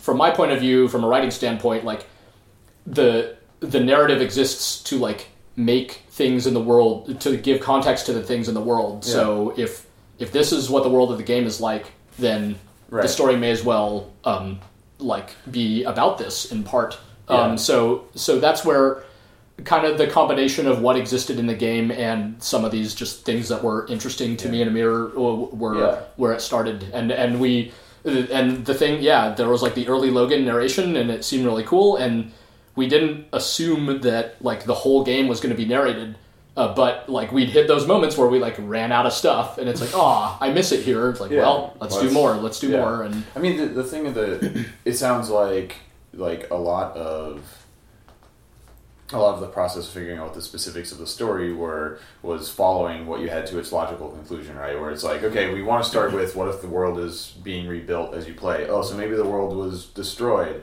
Oh, so now the story has to be about why and how the world was destroyed. And so, what is our version of explaining that, and who are the factions or individuals or whatever that were yeah involved? the, right? like another another example is like um, there you know th- there there was the design idea of like you got your hub or whatever and Right. you like build it up um, and and you know there was always that like I think immediately uh, an idea that seemed immediately interesting is like the mysterious caretaker of this hub was like an archetype for a character so so very early on it's like oh dude like he could be the narrator or whatever it's Right. it's much more like for me from a writing standpoint it's much more interesting like for for that character to to exist in this world and to have like a perspective and and even an agenda Yeah. um, that is suddenly that is like just rich to me in terms of like coming up with what he's going to say because we found you know with the um it's like we knew he couldn't just be a play-by-play announcer. That was like novel initially if he just like says what you do but we Right. realized immediately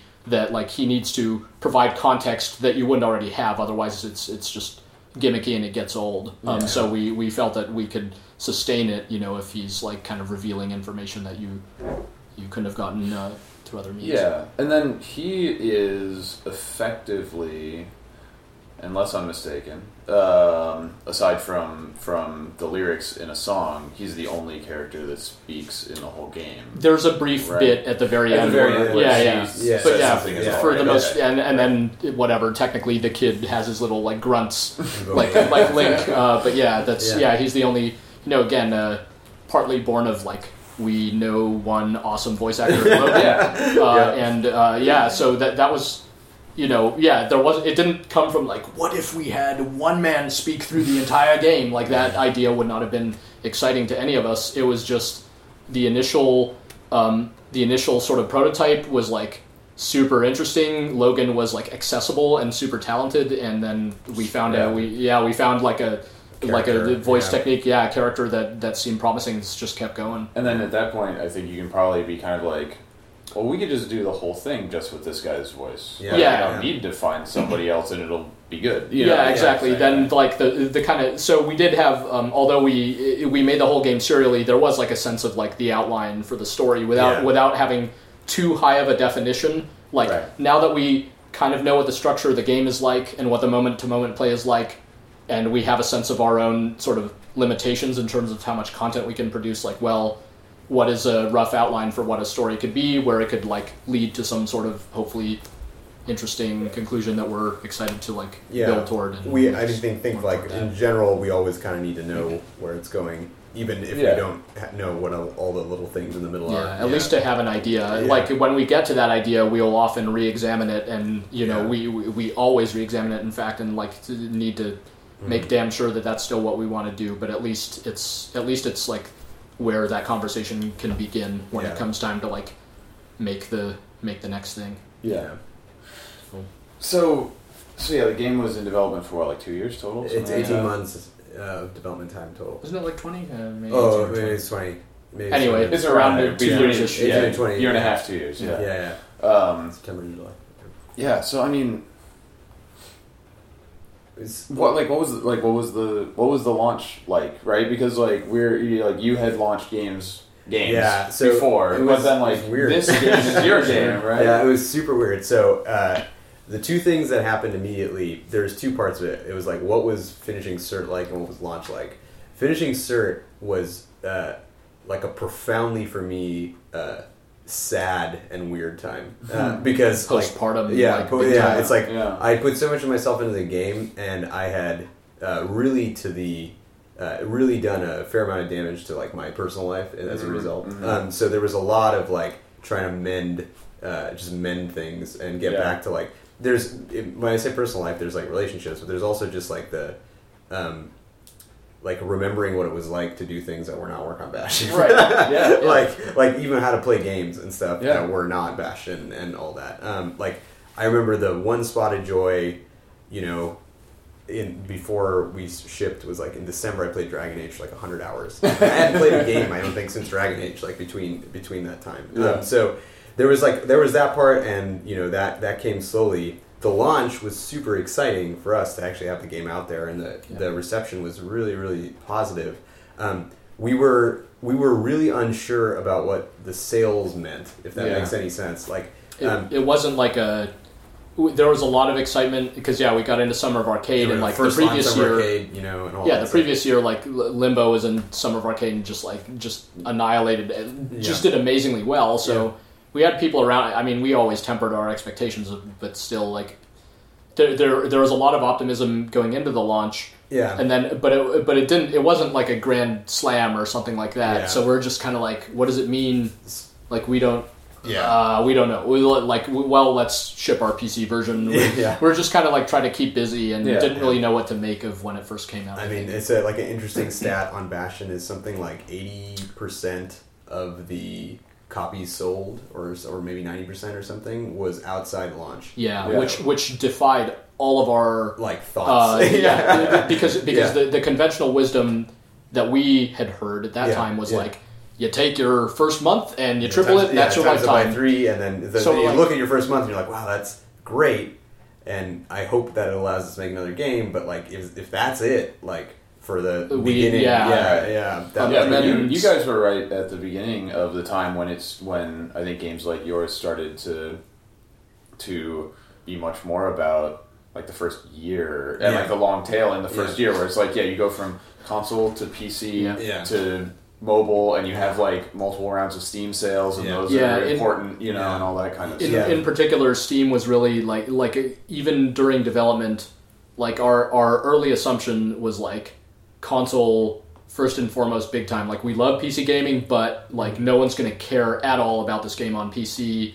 We'll be lucky if it does like thirty percent of its yeah. sales. We, we we weren't entirely sure, but it, but then it Yeah, was we like penciled in even lower numbers, and we were like And- shocked. I mean, yeah, and we were gonna ship it like yeah. purposely way later, the, all the piracy stuff and all that, and then we heard it was like partly the the Team Meat uh, talk at um, at GDC where they they revealed um, 11. yeah in 2011 where they revealed that they like did they did really well on Steam like almost immediately. It's like crazy that game that's such like a console like a game, console game, not yeah. a traditional PC game, and that that really I think um, we we knew then and there that PC we hoped then and there at least that PC was going to be a bigger deal, and that turned out to be very much the case. We were able to ship that version. It was less than a month after XBLA, and that Yeah, you, I mean, you know we worked on it for months because it was our we entered cert, and then we had a lot of time to work on the PC version. uh, Yeah. overall.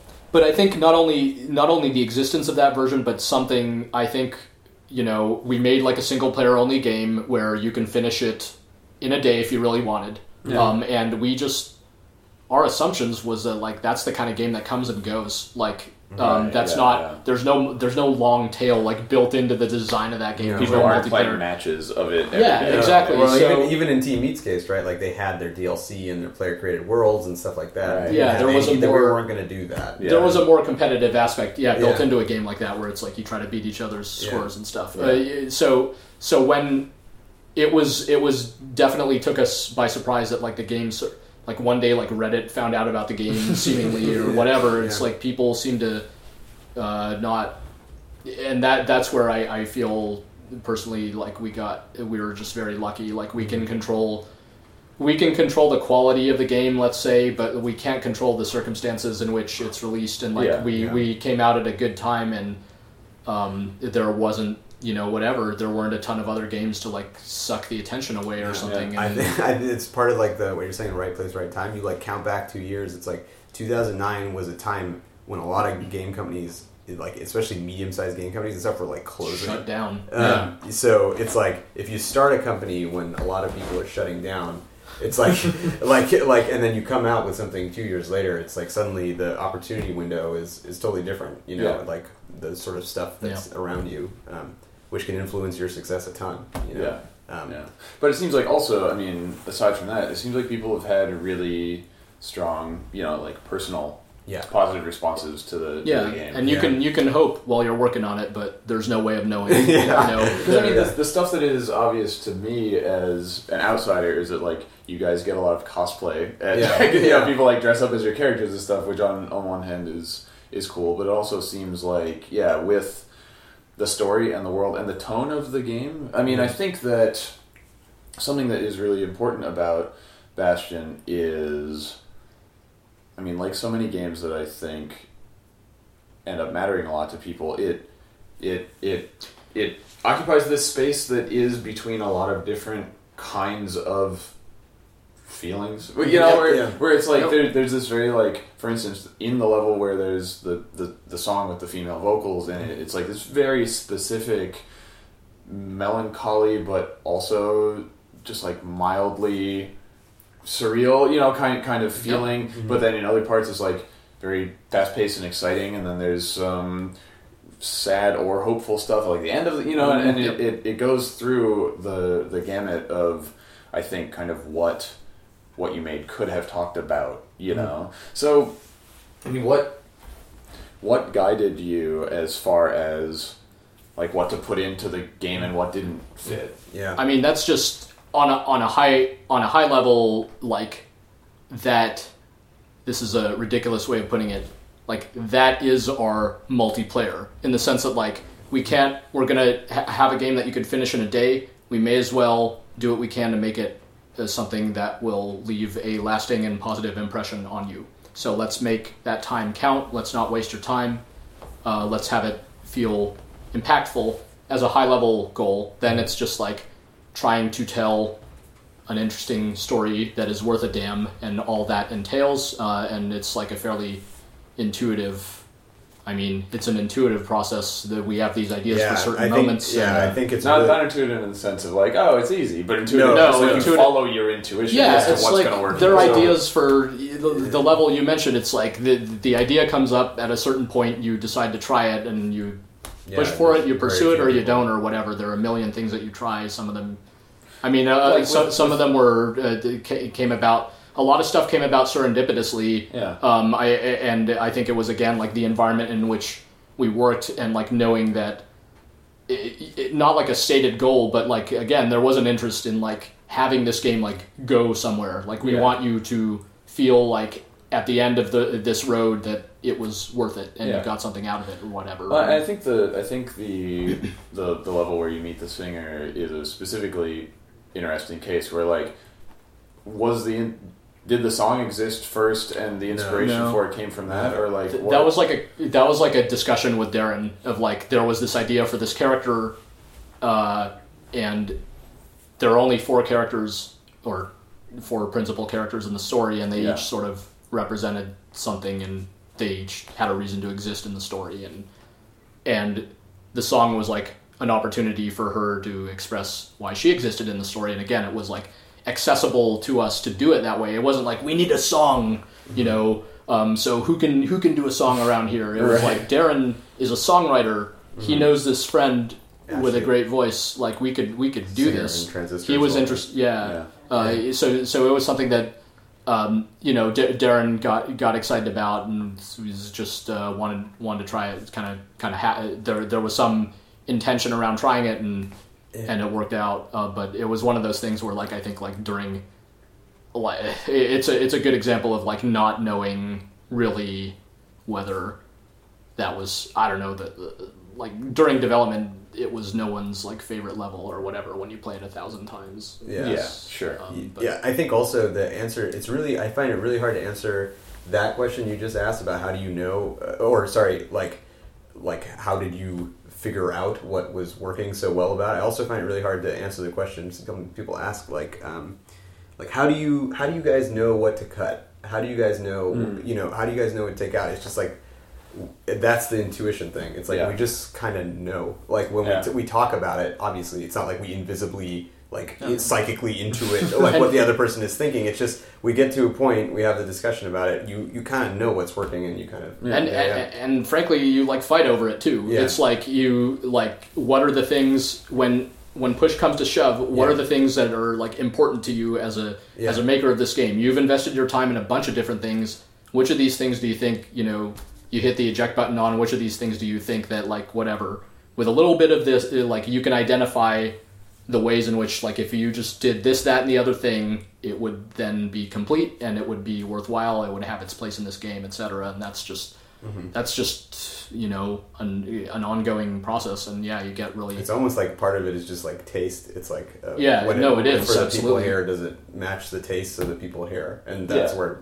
it's like if it does, then on to the next thing. That's a bigger problem. yeah, and Yeah, we, yeah, we talk yeah. about how I think like the the sort of confluence of our tastes is is what is the the resulting thing for Yeah. sure. Um, Yeah. The the the um, it, it's also I think we at least I like gain confidence in a lot of our ideas that like pass that that that that that just sort of pass through the different indiv- like if all if Jen and Amir whatever Gavin all say it's okay and I, I you know it's gonna be okay Right, like right. the um uh, that's because because our tastes as individuals I think are pretty varied yeah. um, and and our game influences are are like like we've all I think the one thing we have in common is we, we all like grew up playing games, but but but other than different that, kinds of games. yeah, like Yeah. we, other influences. we bring of games. yeah like like I mean we all th- there's a lot of overlap, but in terms Yeah. of like the stuff that's like deeply rooted in our hearts or whatever, Yeah. um, the, the, the we bring different ideas to bear, and then you know through that it kind of gains its own identity. I Yeah, think. and I, I think if you're a group of people that are that are you know critical of what you're working on, Mm-hmm. like the best you can do is like be like, well, we made a game that we like, yeah. you know, uh, and Yeah. Because you can't predict what somebody else is necessarily Yeah. gonna like. But if you try to look at your stuff objectively and you're like, I think if I played this, I would like it, then like that's all you can ask for, right? Yeah, and and, if something is like, I think this would annoy me if I encountered it, and okay, Yeah, take it out, yeah, you know, and- You got to do something about it because it's going to annoy somebody else. Yeah, Yeah. when it gets into the world, for sure. Yeah, and that, and that's why the game is sort of this mishmash of it's like you know stuff we like in other games, the game, uh, but, but not you know hopefully spun in in in its own in Yeah, its own way. Like we never people ask us like the we get asked the question like straight ahead like what are your you know what games are the influences and it's never there's never like a you know it's it's this meets that or whatever. Right. It's just Oh, yeah. a ridiculous hodgepodge of stuff. It's like you know the parry system in. Street Fighter Three Third Strike or whatever, Yeah. and like V- Yeah. Viva Pinata. You know, Yeah, you wouldn't yeah. you wouldn't assume that those things are like like cross genre influences and and media uh, influences from other media are like way more important than like dead ahead. You know, let's make it like Diablo but better. Like you're Yeah, not going to accomplish That's that. That's not a game. Yeah. Right. Or that we could make very Yes. well. yeah. Least, You, yeah. that, that would be your mission statement. and You ended up with Diablo, but worse. yeah, Yes. exactly. No, exactly. So, so you guys, I mean, you spent a lot of time like porting the game to other platforms and Yeah. stuff, but like creatively, you guys have have already moved on to Transistor, and you you showed Transistor for the first time maybe like nine months ago or something like Yeah, that. Yeah. March. Uh, I mean, this thing will, this podcast will be a while after we Yes. record this, but March um, of 2011. yeah. Um, so, No, so you know, it's, Yes. yeah. What year is it? it's Uh, 2013. it is 2013, so it was March 2012. right? Yes. Or no, No, this year. Okay. Yeah, March 2013. Okay, right, right. Yeah, Yeah. because that would be like nine months ago. Yeah. Um. So, so yeah, you you first showed it uh, in March. Was that at PAX East? PAX Yeah, East, PAX yeah, in Boston. Um, and so there was like, I guess about a year and a half, two years uh, between Bastion coming out and you guys showing. yeah, uh, and that that time, Transistor for the first time. yeah, that time was was transistor time, but it was also uh, like Bastion port time. And Right. when we say port, like we did the versions, all, all the versions of the game, so they were done here. So it meant like you know, That's like a lot of something, work. yeah, something like the i like the iOS version, like the- literally every person here like touched the iOS version, did stuff on it Yeah. um, to ship it, and it affected some people more than others. But like, uh, because we wanted every version of the game to be, you know, what we hoped would be like the best version, or to represent it really well on the platform that it was on. Yeah. Um, that was like a huge part of that time. So Right. we can't like discount it. It wasn't like it's No, full time. Yeah. Um, so, but yeah, it's basically the ideas for Transistor. The starting conversations around Transistor happened really shortly after the PC version, I guess. Yeah, the, the, yeah. the very very early Yeah. ideas, but but we didn't really start in earnest until the fall of 2012. Yeah, where uh, that's that's when that's when we really like started to gather the yeah. the ideas a little bit more Like like uh, having having slightly more uh, I guess uh, not not formal but having like actual planned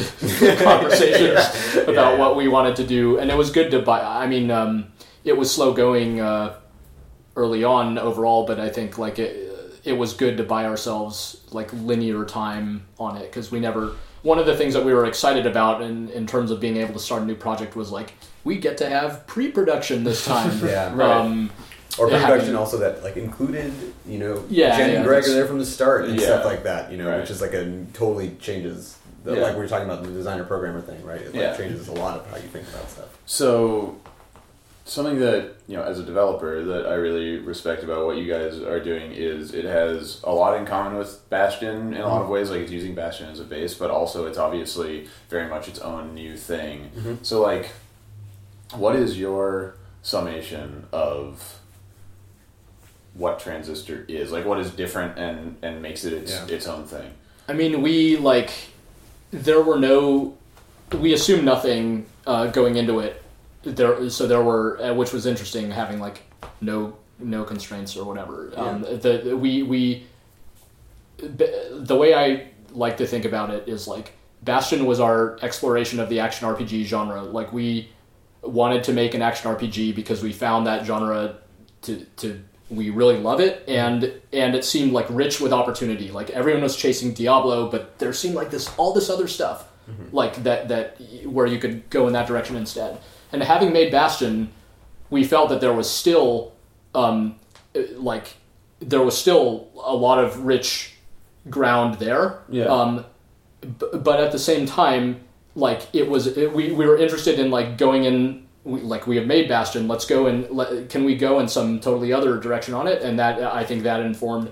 Um, that that was everything from the gameplay, like wanting to make a more deliberate feeling game, wanting to like feeling. yeah, Yeah. get get a more get a more strategic feel to it and get more sort of built-in drama into the moment to moment encounters instead of like instead of just really just fast reactive gameplay Yeah. like in Bastion and and also um, having like having been you know we got external feedback that like the the kind of world building part of Bastion was successful like our you know we made all this stuff up and people seemed to like it Yeah. cool. Like, let's see if we could do that again.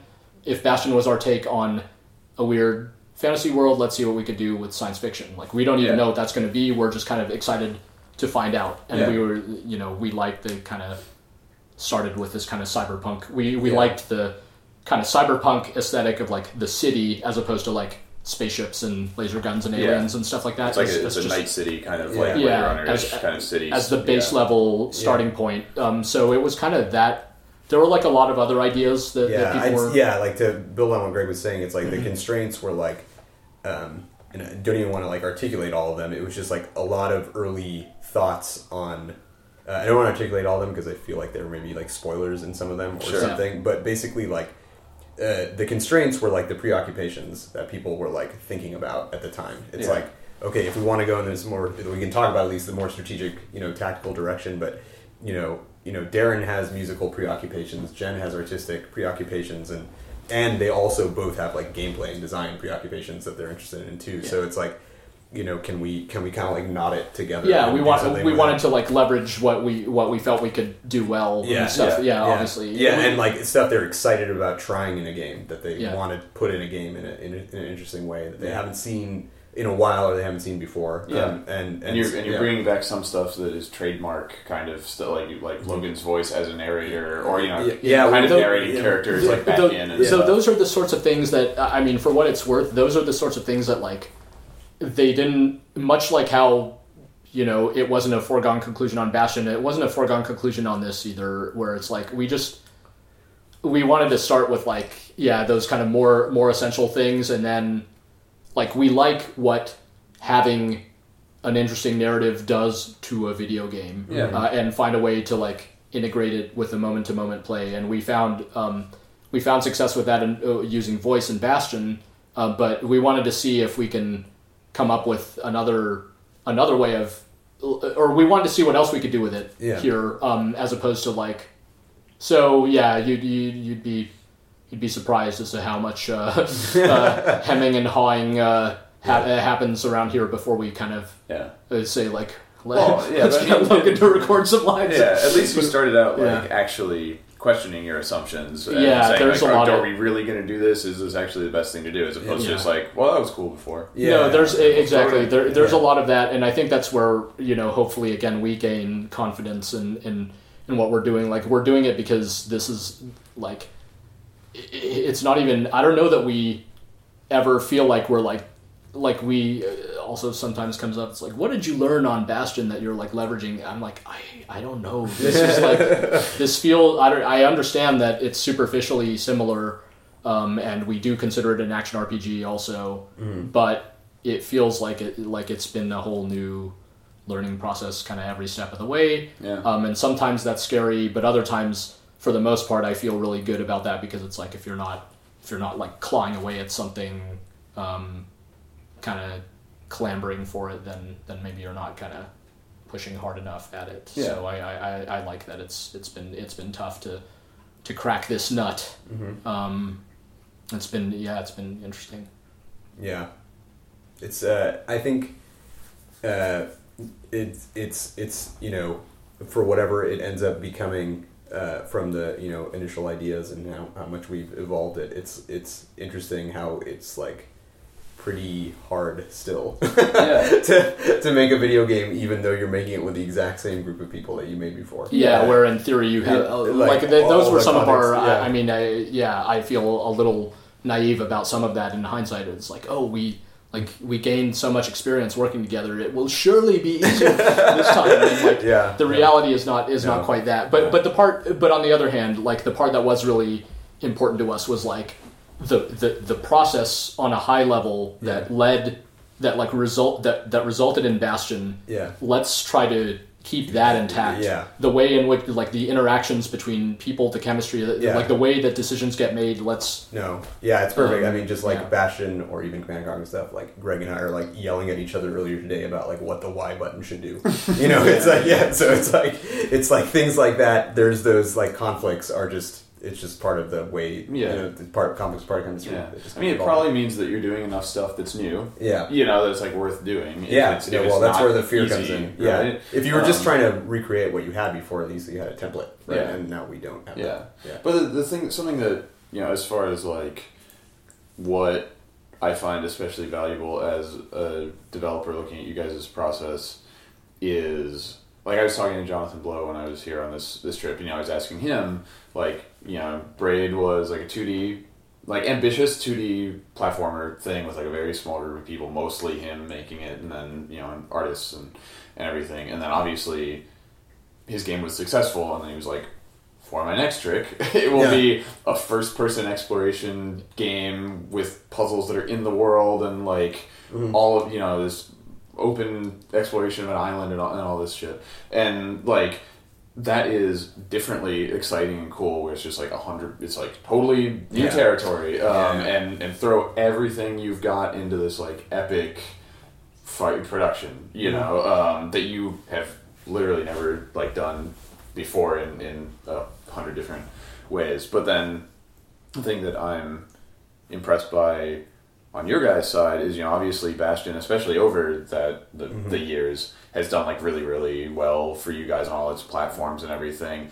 But you're taking the other tack that that is exciting to me, which is like we're gonna take that thing that we did and we're going to explore new territory that starts from there and is is, is an extension or mm-hmm. you know a, a, a reconsideration of stuff that we did with that and uses it as a base and makes it into a new experience mm-hmm. but that you know is of like a similar scale and mm-hmm. you know you, you don't you are growing your team but it's it's like modest just to to support like the scope that you want to have on this new project so Yeah, forth. yeah. I mean, I think we have like three additional developers, right, over Yeah. over Bastion at this point. Yeah, and I, I mean, I think for us, it's it's um, the so much about so much about what's different is is just you know everything from the combat feel to the world design to like the the tone and all that. It just feels for us like a different place and a different different game. Um, yeah, we know. also just like I think you know we I think uh, different people do come at the stuff in different like we don't I don't know hopefully I speak for every- it's like we we we love this stuff. We're not like after finishing a project, it's not like oh god, I never want to see that shit again, and like I just want to do something else. It's like I love this stuff. Yeah. Let's keep mm-hmm. going. Mm-hmm. Like what else can we do? Yeah. Mm-hmm. uh, and that that intuitively like I mean yeah maybe it's like a lack of and you could call it whatever you want Yeah. like maybe if if we were more ambitious as a team we'd do something wildly crazy you freaking rogue roguelike mmo you know about blender man but but it, it, it, you know we, we we're still excited about um, some some space that's not not completely far afield of what we've done before and Yeah. because because again like bastion i remember when when we were in that in that crazy like twilight of the storm moment before the game came out but after it was sorted it's like what happens if and when this game fails it's like well then tap out man because like everything that we love about games we like poured into this thing so if people don't like this then maybe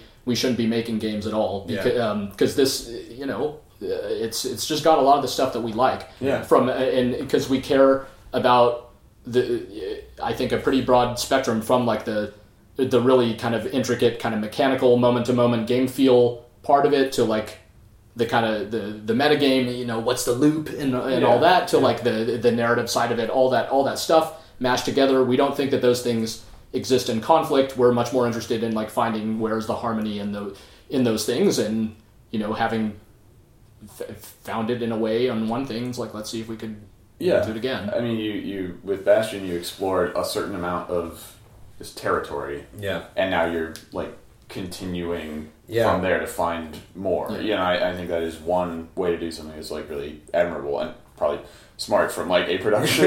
that's actually so that's that's worth noting like- as well. I, like I think all of us by I don't know. I hear about these games that are like five or more years in development. That is like that that chills me to the core personally. Like I I even like working on something for a year, I, I start to become very eh, like I, I am in touch with my mortality personally, and it's like if something takes you five years, it's a Yeah. huge chunk of your life. Um, and we I I think yeah. we as It- like, people at this point for you guys, it's like more than you know 10 15 percent. Yeah. So Yeah. I, I mean, I think we want to, uh, and I don't know. This is part of us, like having worked at EA, like me and Gavin specifically. There is like a, pro- uh, there's a production mindset of like, in the end, uh, we want to put bring something worthwhile into the world. It's not it's not sufficient to just toil away at something and have it. Yeah, have which no, is not to no say that's what happens on five year projects. I'm sure, like, Yeah. I just don't think we could even do Yeah, yeah, yeah. Yeah, no, yeah, again, like so, Yeah, some yeah. of my favorite games are five year projects. yeah, Um,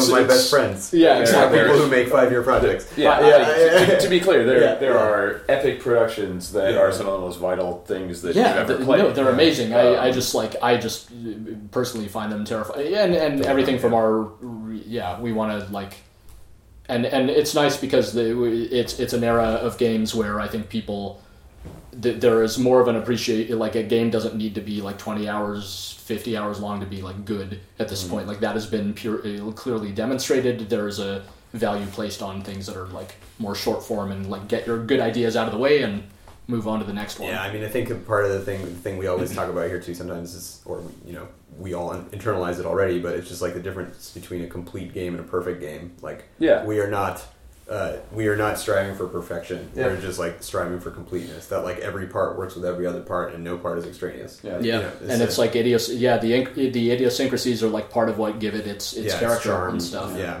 There's the little phrase, the, the aphorism that I've, I think I was uh, introduced to at 2K Marin that was like, you never finish a game, you just stop working on it. yeah. you, know, I think you have to pick your point where you're Yeah. like, that is Mhm. where it's going to be what it is. You Yeah. know, because in theory, you could just Yeah. keep going and, and, and maybe it is better and maybe it's much better Yeah. but at some point it's like i fulfilled the identity of this thing Yeah. in a way that, that satisfies me and it's going to be what people react to Yeah. and, and you just you have to put that line down somewhere Yeah, and we we catch those moments sometimes. I think for sure where it's like we're still we're still like toiling over certain details and whatever, figuring out what's going to make it ship. And it's like you know what, like the person playing this thing. They like they've decided whether they like this aspect of the game like way back there. Right. Like that's where like the real design decision was. Like, Yeah. an, an example like in Bastion, there's the there's a conscious design choice that like when you find a new weapon, we equip it you know mm. what, some people ain't gonna like that, Yeah. but there we had our reasons for why we did it that way, uh, and and and you know so on and so forth, and it's like some design and even like the narration, like we assumed it would be polarizing or whatever, but you know what, that's that's what we that's what we're gonna do. let's Yeah. let's move on and keep going from there, and then Yeah. yeah, hopefully it's a game that has its own character and stuff. Yeah, it's Someone will, Yeah. hopefully, someone will like it besides besides us. Yeah, yeah. So you guys are full on in in deep on transistor. You're like making you're making the hell out of it. Yeah, right we now. are we are in the like magical production time where there's just like constantly a combination of making things that we've already made better and making new things exist. Yeah. It's like Every uh, every Full, every full speed ahead. Yeah. Yeah. every minute that you're spending, you're doing something productive. Yeah. you're putting something into the game that wasn't there before, Yeah, or that needs to be better. Or, yeah, you're like we're so far from like just the noodling part, you know. It's just we're just Yeah. making making the thing. So, It's that yeah. There's that really satisfying part right in the middle of like being a level designer and stuff that I've worked on, where it's like I have so many things to get done, and they're all they have they all have to get done, and Yeah. they're all going to add to the thing. So Yeah. like every time I sit down, I'm doing something that's worth doing. You Yeah. know, um, which is which is a good feeling. Yeah, it's a. I think it's the. I think it's a. It's the moment where there. It may be always true, but for me, it's like the moment where you realize, like, actually, every you could be spending all your time working on the game. Like, there's a part Yeah, yeah. before production where you couldn't really do that. Like, even if you wanted to, what would you be making? It's Right. yeah, like, without, you could yeah, be writing stuff or yeah, whatever, yeah, but it's exactly. like it's, it's, not. It's not quite the same. Like, yeah, I could be Yeah. making, uh, spitting out a couple more prototype enemies, but who, like, that's not unless we all agree on these first principles. Like, Yeah. what's the point? But now it's like every minute, like every moment, I could be adding to it, and that's like a magical from a like professional career, and for people who just like live and breathe this stuff, it's kind of feels like you're working on it all the time Yeah. in like a really good way. Yeah. The, yeah, the flip side of it that's positive is like you you get you start to you start to see the light at the end of the tunnel, not Yeah. necessarily for for the entire thing, but but at least like there are many individual Yeah. lights at the end of the tunnel of like, oh man, like once this is done and that is done, then this part of the game is like done. Yeah. and you know check and and that's satisfying. Yeah, you start to see Or like, like, little this parts of it come aspect of together. this part of the game is I- done. exactly. Yeah, Yeah, yeah, it's yeah. just like And, and, you start and seeing things like actually become real, like become Yeah. like, oh yeah, that that's Start actually feel, And- and- yeah, feel and then, for it. you know, perhaps for the first time you recognize the game as like a total of those things. So like if that's done and then that's done and they all keep kind of getting done day in day out, then soon enough this whole thing's gonna be done. Um, and that yeah, and that's that's motivating, and it's also like super motivating when like your colleagues are like doing awesome stuff. I mean, Yeah. it's just like inspiring or whatever. Yeah, Jen yeah. Jen produces some new art pieces, just like get Yeah. fired up and no, wanna keep absolutely, going. yeah. You see somebody put something awesome Yeah. into the game, and you're just like, sweet, Yeah. you know, like Yeah. yes, I can. Like if you're a level designer, you're like, "Oh, I have this thing I can Yeah. place now, and Yeah. it's rad, and I Yeah, want to put it yeah. in there. you know? Yeah, new bad guy comes in, new piece of music comes in, new something comes in. You just want to, ah, I Yeah, just wanna you wanna put it in. Yeah, uh, because you're excited about yeah people actually getting to encounter this Yeah. cool thing that's just on your hard drive for now. see it in context. Yeah. Yeah, for sure. Well, thank you guys so much for taking a big chunk of your night to talk to me about course, your whole sure. Process and history and everything. And uh, you know, best of luck with the rest of production on Transistor. I'm Thanks. really looking forward to, to getting to play the finished thing. Awesome. Thank you very Thanks a much. lot.